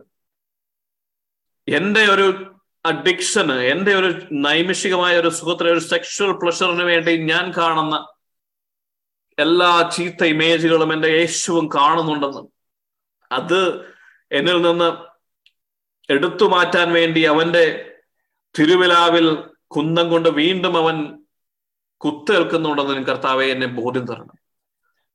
അവന്റെ രക്തത്താൽ എനിക്ക് ഇനിയും ക്ലൻസിങ് തരാൻ തക്കവണ്ണം കർത്താവെ അവൻ എന്നെ സ്നേഹിക്കുന്നുവെങ്കിലും അവനെ പീഡിപ്പിക്കാൻ തക്കവണ്ണം ഞാൻ അവനെ വെറുക്കുന്നില്ല കർത്താവെ. അതുകൊണ്ട് എന്നെ ശക്തിപ്പെടുത്തണമേ എന്റെ യേശുവിന്റെ സ്നേഹത്തെ പ്രതി. ഇന്ന് ഞങ്ങൾ മനസ്സിലാക്കി ഈ സത്യത്തെ പ്രതി. Every day I want to be a living sacrifice for my Lord Jesus Christ. I want to give up on my all sinful habits. I want to live for the God. I want to live for the kingdom of Lord Jesus Christ. കർത്താവേ, അങ്ങയുടെ ഒരു ഉപകരണമാക്കി എന്നെ മാറ്റണമേ. I am an instrument. I am a slave to you, Lord. ഇനിമേൽ ഞാനല്ല, എൻ്റെ ക്രിസ്തുവിനിൽ ജീവിക്കണം. കർത്താവേ, മിനിസ്ട്രിയോ ചർച്ചോ ഒന്നുമല്ല, എൻ്റെ യേശു ക്രിസ്തുവിന് മഹത്വം ഉണ്ടായിരിക്കണം. കർത്താവേ, മിനിസ്ട്രിയിലൂടെ ചർച്ചിലൂടെ ഞങ്ങളിലേക്ക് ഒഴുകിയിറങ്ങുന്ന സകല കൃപാവരങ്ങളും അതിൻ്റെതായ യോഗ്യതയോടുകൂടി സ്വീകരിക്കുവാൻ ഞങ്ങളെ പഠിപ്പിക്കണമേ. അതുകൊണ്ട് ഞങ്ങളുടെ നാവുകളെ ഞങ്ങൾ സമർപ്പിച്ച് പ്രാർത്ഥിക്കുന്നു. കർത്താവെ, അങ്ങയെ സ്തുതിക്കുന്ന അതേ നാവുകൾ കൊണ്ട് തന്നെ കർത്താവെ ഇപ്പോൾ വചനം പറയുന്ന കർത്താവെ ഈ നാവുകൾ കൊണ്ട് തന്നെ കർത്താവെ അങ്ങയെ ദുഷിക്കാൻ ഇടയാകരുത് കർത്താവെ. കർത്താവെ, ഞങ്ങൾ പറഞ്ഞു പോകുന്ന എല്ലാ ഗോസിപ്പുകളും ഞങ്ങൾ പറയുന്ന എല്ലാ വേർഡ്സും കർത്താവെ അങ്ങാണല്ലോ അതിന്റെ എഫക്റ്റ് ഏറ്റെടുക്കുന്നത്. കർത്താവെ, എന്നിലുള്ള വിശ്വാസത്തിന്റെ കുറവ് കാരണം ഞാൻ കാട്ടിക്കൂട്ടുന്ന സകല വേണ്ടാധീനങ്ങളും യേശുവെ അങ്ങാണല്ലോ അങ്ങയുടെ ശരീരത്തിൽ ഇപ്പോഴും എനിക്ക് വേണ്ടി ഏറ്റെടുക്കുന്നത്. ദൈവമേ, ഞങ്ങൾ അറിഞ്ഞില്ല ഓരോ നിമിഷവും അങ്ങയെ ക്രൂശിക്കുന്ന ഏറ്റവും മ്ലേച്ഛമായ ഹീനരായ വ്യക്തികളാണെന്ന് ഞങ്ങളാണ് കർത്താവെ. അതുകൊണ്ട് ഞങ്ങൾ ക്ഷമിക്കണമേ. ഇനിമേൽ ഞങ്ങൾ അങ്ങയുടെ ഒപ്പമായിരിക്കും. We are one with you Lord Jesus Christ. We don't want you to any more suffer for this. കർത്താവെ, അങ്ങയുടെ ഗ്ലോറി ഞങ്ങൾക്ക് വേണം. ഞങ്ങൾ ഇതുവരെ ഞങ്ങളുടെ ശരീരത്താൽ അങ്ങയെ പീഡിപ്പിച്ചുവെങ്കിൽ, അങ്ങയെ അങ്ങയുടെ ശരീരത്തെ ഞങ്ങൾ ഇതുവരെ ഉപയോഗിച്ചുവെങ്കിൽ, ഇന്ന് മുതൽ അങ്ങ് ഞങ്ങളുടെ ശരീരത്തെ ഉപയോഗിക്കണമേ. അങ്ങയുടെ രാജ്യത്തിലേക്ക് ഞങ്ങളെ കൊണ്ടുവന്ന അങ്ങയുടെ കൃപയോട് ഞങ്ങൾ നന്ദി പറഞ്ഞ് പ്രാർത്ഥിക്കുന്നു. ഇന്ന് മുതൽ അങ്ങ് ഞങ്ങളുടെ കരങ്ങളെ ഉപയോഗിക്കണമേ, അങ്ങ് ഞങ്ങളുടെ നാവുകളെ ഉപയോഗിക്കണമേ, അങ്ങ് ഞങ്ങളുടെ കണ്ണുകളെ, ഞങ്ങളുടെ ഹൃദയത്തെ, ഞങ്ങളുടെ ഓരോ ഹൃദയമെടുപ്പും ദാവീദിന്റേതുപോലെ അങ്ങയുടെ ഹൃദയം ഇടിക്കുമ്പോൾ എന്റെയും ഹൃദയം ഇടിക്കുന്നത് പോലെ ഞങ്ങളെ മാറ്റണമെന്നപ്പാ ഞങ്ങൾ പ്രാർത്ഥിക്കുന്നു. അപ്പൊ ഈ ലോകത്തിൽ അങ്ങയുടെ അഭിഷേകത്തുകൊണ്ട് ഞങ്ങൾ നടക്കണം കർത്താവേ. കർത്താവേ, ഞങ്ങളുടെ കരങ്ങൾ വെക്കുമ്പോൾ അങ്ങ് കരങ്ങൾ വെച്ചതുപോലെ ദുഷ്ട അരൂപികൾ വിട്ടുമാറുകയും സകല രോഗങ്ങളും കൈവെക്കുമ്പോൾ മാറുന്ന രീതിയിൽ ഞങ്ങളുടെയും ഞങ്ങളുടെ തലമുറകളെയും ഉയർത്തണമേ കർത്താവേ. കർത്താവെ, അങ്ങ് ഞാനായിരിക്കുന്ന എൻ്റെ കുടുംബത്തിൽ യേശു ക്രിസ്തു ആയി മാറുവാൻ എന്നെ അനുവദിക്കണമെന്ന് പ്രാർത്ഥിക്കുന്നു. അപ്പ അങ്ങയുടെ അങ്ങ് ചാട്ടവാറുകളുടെ ഏറ്റെടുത്തപ്പോഴുണ്ടായിരുന്ന അതേ മനോഭാവം കർത്താവെ എന്നും എൻ്റെ ഭർത്താവിൽ നിന്നുള്ള, എൻ്റെ ഭാര്യയിൽ നിന്നുള്ള വാക്കുകളുടെ പ്രഹരം കേൾക്കുമ്പോൾ ഏറ്റെടുക്കുവാൻ, അവരെയും ബ്ലസ് ചെയ്യുവാൻ ഞങ്ങളെ പഠിപ്പിക്കണമേ അപ്പ. കർത്താവെ, അവരോട് റിറ്റാലിയേറ്റ് ചെയ്യാതെ, കർത്താവെ, ഞങ്ങളുടെ മുൻചുണ്ടി മുൻകോപം എടുക്കാതെ അങ്ങ് നിന്നതുപോലെ, അങ്ങയുടെ താടി രോമങ്ങൾ വലിച്ചു പറിച്ചപ്പോൾ പോലും അങ്ങ് ചിരിച്ചു നിന്നതുപോലെ സഹനങ്ങളെ ഏറ്റുവാങ്ങാൻ ഞങ്ങളെ പഠിപ്പിക്കണമേ അപ്പ. കർത്താവെ, അങ്ങയുടെ കുരിശുമായി എവ്രി ഡേ കർത്താവെ ഞങ്ങളുടെ ക്രോസുമായി അങ്ങയുടെ പുറകെ വരാത്തവൻ അങ്ങേക്ക് യോഗ്യനാണെന്ന് പറഞ്ഞ വചനം ഞങ്ങൾ ഓർക്കുന്നപ്പ. അതുകൊണ്ട് ഇന്ന് മുതൽ കർത്താവെ ഞങ്ങളെ ഇങ്ങനെ ഡിസൈഡ് ചെയ്യുവാണ്. ഞങ്ങൾ ഇതുവരെ പറഞ്ഞതുപോലെയുള്ള അപ്പ we will try one hundred percentage to give up all our fleshly thought. അങ്ങ് ഞങ്ങളെ നിറയുവാൻ, അങ്ങയുടെ ഹിതം ഞങ്ങളിൽ അറിയുവാൻ, അങ്ങയുടെ പ്രസൻസ് ഞങ്ങളിൽ നിറയുവാൻ, അങ്ങേക്ക് ഇന്നും ഈ ലോകത്തിലൊരു സ്പേസ് സൃഷ്ടിക്കുവാൻ, അങ്ങേക്ക് ഇന്നും നടക്കുവാൻ ഒരു കാല് സൃഷ്ടിക്കുവാൻ, അങ്ങേക്ക് ഇന്നും സംസാരിക്കാൻ ഒരു നാവ് സൃഷ്ടിക്കുവാൻ അപ്പ ഞങ്ങളെ ഉപയോഗിക്കണമെന്ന് ഞങ്ങൾ പ്രാർത്ഥിക്കുന്നു. പരിശുദ്ധ അമ്മ മാതാവേ, അമ്മ യേശു ക്രിസ്തുവിനെ പരിശുദ്ധാത്മാവിനാൽ യേശു ക്രിസ്തുവിനെ ഉദരത്തിൽ ഗർഭം കൊടുത്തതുപോലെ കർത്താവ് ഇന്ന് ഞങ്ങൾ അമ്മയോട് ചോദിക്കുന്നു, പ്ലീസ് ഇന്റർസീഡ് ഫോർ us. ഞങ്ങൾക്ക് വേണ്ടി അമ്മ മാധ്യസ്ഥം അപേക്ഷിക്കണമേ. പരിശുദ്ധാത്മാവിന്റെ അഭിഷേകത്താൽ ഞങ്ങൾ ഇന്ന് കേട്ട വചനങ്ങൾ ഞങ്ങളിൽ മാംസമാകുവാൻ, യേശു ക്രിസ്തു എന്റെ ശരീരത്തിൽ നിറയുവാൻ, എന്റെ കരങ്ങളിലും എന്റെ കണ്ണുകളിലും എന്റെ സകല അവയവങ്ങളിലും യേശു മാത്രമായി തീരുവാൻ അമ്മയെ ഞങ്ങളോട് മാധ്യസ്ഥം അപേക്ഷിക്കുന്നു. കർത്താവെ, മറ്റൊന്നും ഞങ്ങൾ ആവശ്യപ്പെടുന്നില്ല. അങ്ങയുടെ സന്നിധിയിൽ അങ്ങ് ഞങ്ങൾ കണ്ടതുപോലെ, കർത്താവെ മോശ കണ്ടതുപോലെ, ഞാനാകുന്ന ഈ മുൾപ്പടർപ്പിനുമേൽ യേശു നിറഞ്ഞു നിൽക്കുന്ന അഗ്നിയായി കടന്നു വരണമേ. കർത്താവെ, വിശുദ്ധ സ്ഥലമാക്കി മാറ്റണമേ. ഞങ്ങൾ കാലുകുത്തുന്ന ദേശത്ത് അങ്ങയുടെ രാജ്യം വരുന്നത് പോലെ ഞങ്ങളുടെ ക്രൈസ്റ്റ് കൾച്ചർ മിനിസ്ട്രിയും മറ്റെല്ലാ മിനിസ്ട്രികളെയും ഉയർപ്പിക്കണമെന്ന് അപേക്ഷിക്കുന്നു. കർത്താവെ, ഞങ്ങളുടെ യൂത്തിനെ സമർപ്പിക്കുന്നു, ഞങ്ങളുടെ കുടുംബങ്ങളെ സമർപ്പിക്കുന്നു. wherever we are, കർത്താവെ Lord, come down with your mighty anointing. ദൈവമേ, ഞങ്ങൾ ആയിരിക്കുന്ന ഈ മേഖലകളിൽ ഇപ്പോൾ പ്രാർത്ഥിച്ചുകൊണ്ടിരിക്കുന്ന സകല വ്യക്തികളുടെ മേലും കർത്താവെ അങ്ങയുടെ അത്യുഗ്രമായ അഭിഷേകം കടന്നു വരണമേ. പെന്തക്കോസ്ത ദിവസത്തിൽ ഉണ്ടായിരുന്നത് പോലെ അഭിഷേകം, തീനാവുകൾ ഇറങ്ങി വരണമേ. അങ്ങയുടെ ആത്മാവിന്റെ അഗ്നി അഭിഷേകം ഉണ്ടാകണമെന്ന് ഞാൻ പ്രാർത്ഥിക്കുന്നു. Let every spiritual realm be opened up. കർത്താവെ, അങ്ങയുടെ വിടമായ മേഖലയുള്ള ഈ സത്യത്തെ ആഴത്തിൽ പതിപ്പിക്കണമേ. വിസ്ഡം കടന്നു വരണമേ. കർത്താവെ, നന്ദി യേശുവേ. സെൽഫ് കൺട്രോളുകൾ, ഹോളി സ്പിരിറ്റിന്റെ എല്ലാ ഫ്രൂട്ടുകളും ഇപ്പോൾ കടന്നു വരണമെന്ന് പ്രാർത്ഥിക്കുന്നു. അസൂയുള്ളവർക്ക് കർത്താവെ അടക്കം കൊടുക്കുവാൻ, കർത്താവെ കോപമുള്ളവർക്ക് കർത്താവെ ശാന്തത കൊടുക്കുവാൻ, അങ്ങയുടെ സമാധാനം എല്ലാം കർത്താവെ അങ്ങേക്കുള്ളതെല്ലാം ഞങ്ങൾ ഇപ്പോൾ റിസീവ് ചെയ്യാണ്. We are receiving everything from Christ Jesus. കർത്താവെ, ഞങ്ങൾ ഒന്നാണല്ലോ. So we are asking you holy spirit to bring down the glory of Lord Jesus Christ. അവിടുത്തെ മഹത്വത്തിന്റെ സന്നദ്ധയിൽ നിന്ന്, അവിടുത്തെ മഹത്വത്തിന്റെ സമ്പന്നതയിൽ നിന്ന് we are asking that everything which belongs to the kingdom of God, സകല അനുഗ്രഹങ്ങളും യേശുക്രിസ്തുവിൽ ഞങ്ങൾക്ക് ഹെവൻലി റെയിമിൽ ഉള്ളതുകൊണ്ട് കർത്താവേ, we are asking whatever we need for the kingdom of God, let it be implanted right now. കർത്താവേ, എല്ലാ സ്പിരിച്വൽ ഗിഫ്റ്റുകൾ, എല്ലാ spiritual ഫ്രൂട്ട്സുകളും ഞങ്ങളുടേതാണല്ലോ യേശുക്രിസ്തുവിൽ. അതിനാൽ ഞങ്ങൾ ഗിഫ്റ്റുകൾക്ക് പുറകെ അല്ല നടക്കുന്നത്, ഞങ്ങൾ യേശുക്രിസ്തുവിന് പിന്നാലെയാണ് നടക്കുന്നത്. നീർച്ച തേടുന്ന മാൻപേടയെ പോലെ ഞങ്ങൾക്ക് നടക്കണമപ്പ. അതുകൊണ്ട് ഞങ്ങൾക്ക് ആരോഗ്യം തരണമേ, ഞങ്ങൾക്ക് അതിനുള്ള അഭിഷേകം തരണമെന്ന് പ്രാർത്ഥിക്കുന്നു. ഈ രാത്രി മുഴുവനും ഞങ്ങൾ ഉറങ്ങിയില്ലെങ്കിലും കർത്താവെ ഞങ്ങളോടൊപ്പമായിരിക്കണമേ. പരിശുദ്ധാത്മാവേ, ഇവിടെ എല്ലാം ഞങ്ങളുടെ എല്ലാവരുടെയും ഉള്ളിൽ അഗ്നിയായി കത്തണമെന്ന് പ്രാർത്ഥിക്കുന്നു. ജെറമിയ പ്രവാചകന്റെ ഉള്ളിൽ പറഞ്ഞതുപോലെ കർത്താവെ, നാളെ ജോലിക്ക് പോയില്ലെങ്കിൽ പോലും, കർത്താവെ നാളെ ഫുഡ് കഴിച്ചില്ലെങ്കിൽ പോലും, ഞങ്ങളുടെ ഉള്ളിൽ യേശു നിറയുന്നത് വരെ, ഞങ്ങളുടെ ഉള്ളിൽ യേശു പൂർണ്ണനാകുന്നത് വരെ ഞങ്ങൾക്ക് ഒരു സ്വസ്ഥത തരല്ലേ കർത്താവെ. ഞങ്ങളുടെ മനസ്സിനെ അങ്ങ് പ്രിക്ക് ചെയ്യണമെന്ന് നിങ്ങൾ പ്രാർത്ഥിക്കുന്നു. Lord come and hunt us. കർത്താവെ, ഞങ്ങളെ വേട്ടയാടണമെന്ന് നിങ്ങൾ പ്രാർത്ഥിക്കുന്നു. കർത്താവെ, അങ്ങയുടേതാകുന്നത് വരെ ഞങ്ങളെ ചേർത്ത് പിടിക്കണമേ, കൈവിടരുതേ. ഞങ്ങളുടെ കാര്യങ്ങളും ഞങ്ങളുടെ ശരീരവും ഞങ്ങളുടെ ജീവിതവും ഞങ്ങളുടെ ലൈഫും എല്ലാം കർത്താവെ ഞങ്ങൾ അങ്ങയുടെ ദൈവരാജ്യത്തിന് വേണ്ടി മാറ്റിവെച്ച് പ്രാർത്ഥിക്കുന്നു. കർത്താവെ, ഞങ്ങൾക്ക് തന്ന പകർന്നു തന്ന വചനത്തെ ഓർത്ത് നന്ദി പറയുന്നു. പരിശുദ്ധാത്മാവെ, ഒരുപാട് ഞങ്ങൾ നന്ദി പറയുന്നു. ഇത്ര കാലം ഞങ്ങൾ അങ്ങയെ പീഡിപ്പിച്ചതിന്, അങ്ങയെ ഗൗനിക്കാതിരുന്നതിന്, ഞങ്ങളുടെ ഈ ആത്മീയ സത്യങ്ങൾ അറിയാതെ ഞങ്ങൾ ജീവിച്ചതിന്, ഞങ്ങളുടെ ശരീരത്തിൽ ഞങ്ങൾക്ക് തോന്നിയതുപോലെ ജീവിച്ചതിന് കർത്താവ് ഞങ്ങളോട് ക്ഷമിക്കണമേ. ഇന്നു മുതൽ ഞങ്ങൾ പുതിയ സൃഷ്ടിയാണ്. യേശു ക്രിസ്തുവിനാൽ വീണ്ടെടുക്കപ്പെട്ട ബോൺ അഗെയിൻ ക്രിസ്ത്യനാണ് കർത്താവെ. ഞങ്ങൾ വി ആർ ബോൺ അഗെയിൻ കർത്താവെ, ആത്മാവിനാൽ വീണ്ടും ജനിച്ച ഒരു വ്യക്തിയായി ഞങ്ങളെ തന്നെ ഞങ്ങൾ അങ്ങനെ ആയിരുന്നുവെങ്കിൽ പോലും ഇന്ന് ഞങ്ങളത് ഞങ്ങളുടെ മനസ്സിൽ ഞങ്ങൾ ഏറ്റെടുക്കുന്നു. ഇനിമേൽ ഞങ്ങൾ അങ്ങനെ നടക്കുകയുള്ളൂ. കർത്താവെ, ഞങ്ങളെ വഴി നടത്തണമേ. ഞങ്ങളുടെ വചനം കൊണ്ട് ഞങ്ങൾക്ക് പാദങ്ങൾക്ക് വിളക്കായിരിക്കണമേ. ഞങ്ങളുടെ വഴികളിൽ ഞങ്ങളുടെ പ്രകാശം കടന്നു വരണമെന്ന് പ്രാർത്ഥിക്കുന്നു. സകലതും എൻ്റെ യേശു, ഇന്നും എനിക്ക് വേണ്ടി ക്രൂശിലേറിയ എൻ്റെ ഉള്ളിൽ വസിക്കുന്ന യേശു ക്രിസ്തുവിന്റെ നാമത്തിൽ ഞാൻ ചോദിക്കുന്നു. കൃപയോടെ കേൾക്കണമേ. ആമേൻ. Praise the Lord. Let's wind up. Let's not do any loose talk. ഇനിമേൽ നമ്മളങ്ങനെ ലൂസ് ടോക്കും കുറെ നാള് നമ്മളിങ്ങനെ ഫണ്ണൊക്കെ ആയിട്ട് നടന്നു. Let's stop doing that. Be serious. ഈ ജീവിതത്തിൽ നിങ്ങൾക്ക് എന്തിനെ കുറിച്ചെങ്കിലും സീരിയസ് ആകണമെന്ന് ആഗ്രഹിക്കുന്നുണ്ടെങ്കിൽ ബി സീരിയസ് അബൌട്ട് ക്രൈസ്റ്റ്. ദൈവരാജ്യം പരിശുദ്ധാത്മാവിനെ നമ്മൾ നിറയട്ടെ. അതുകൊണ്ട് ഈ രാത്രി നിങ്ങൾ പോകുമ്പോൾ ഉറക്ക കിടക്കാൻ ഉറങ്ങാൻ പറ്റിയില്ലെങ്കിൽ പോലും talk to holy Spirit. Make sure you talk to holy Spirit in the morning. Make sure you talk to Holy Spirit in the evening. Tell him what you feel, what you want to change in yourself, what you want to achieve. സ്വപ്നങ്ങൾ കാണും, നിങ്ങൾ നിങ്ങളുടെ dream കാണും. എന്നെ മാറ്റണമെന്ന് പറഞ്ഞാൽ കർത്താവ് എനിക്ക് അങ്ങേക്ക് വേണ്ടി പോകണമെന്ന് പറ. എനിക്ക് അങ്ങേക്ക് വേണ്ടി ഇന്ന കാര്യം ചെയ്യണോന്ന് പറഞ്ഞു. So build dreams together.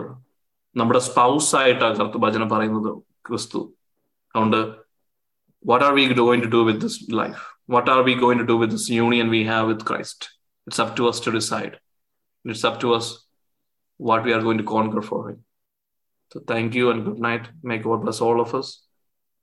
അടുത്ത ആഴ്ച ഒരു സർവീസ് മാത്രമായിരിക്കും. So continue doing it. Not out of ഞാൻ പറയുന്നത് കൊണ്ടല്ല, യേശുക്രിസ്തു നമ്മൾ ആഗ്രഹിക്കുന്നതുകൊണ്ട്, നമ്മളെ പൊതിയാൻ ആഗ്രഹിക്കുന്നത് കൊണ്ട്. Let's give up everything for him. Amen. Good night.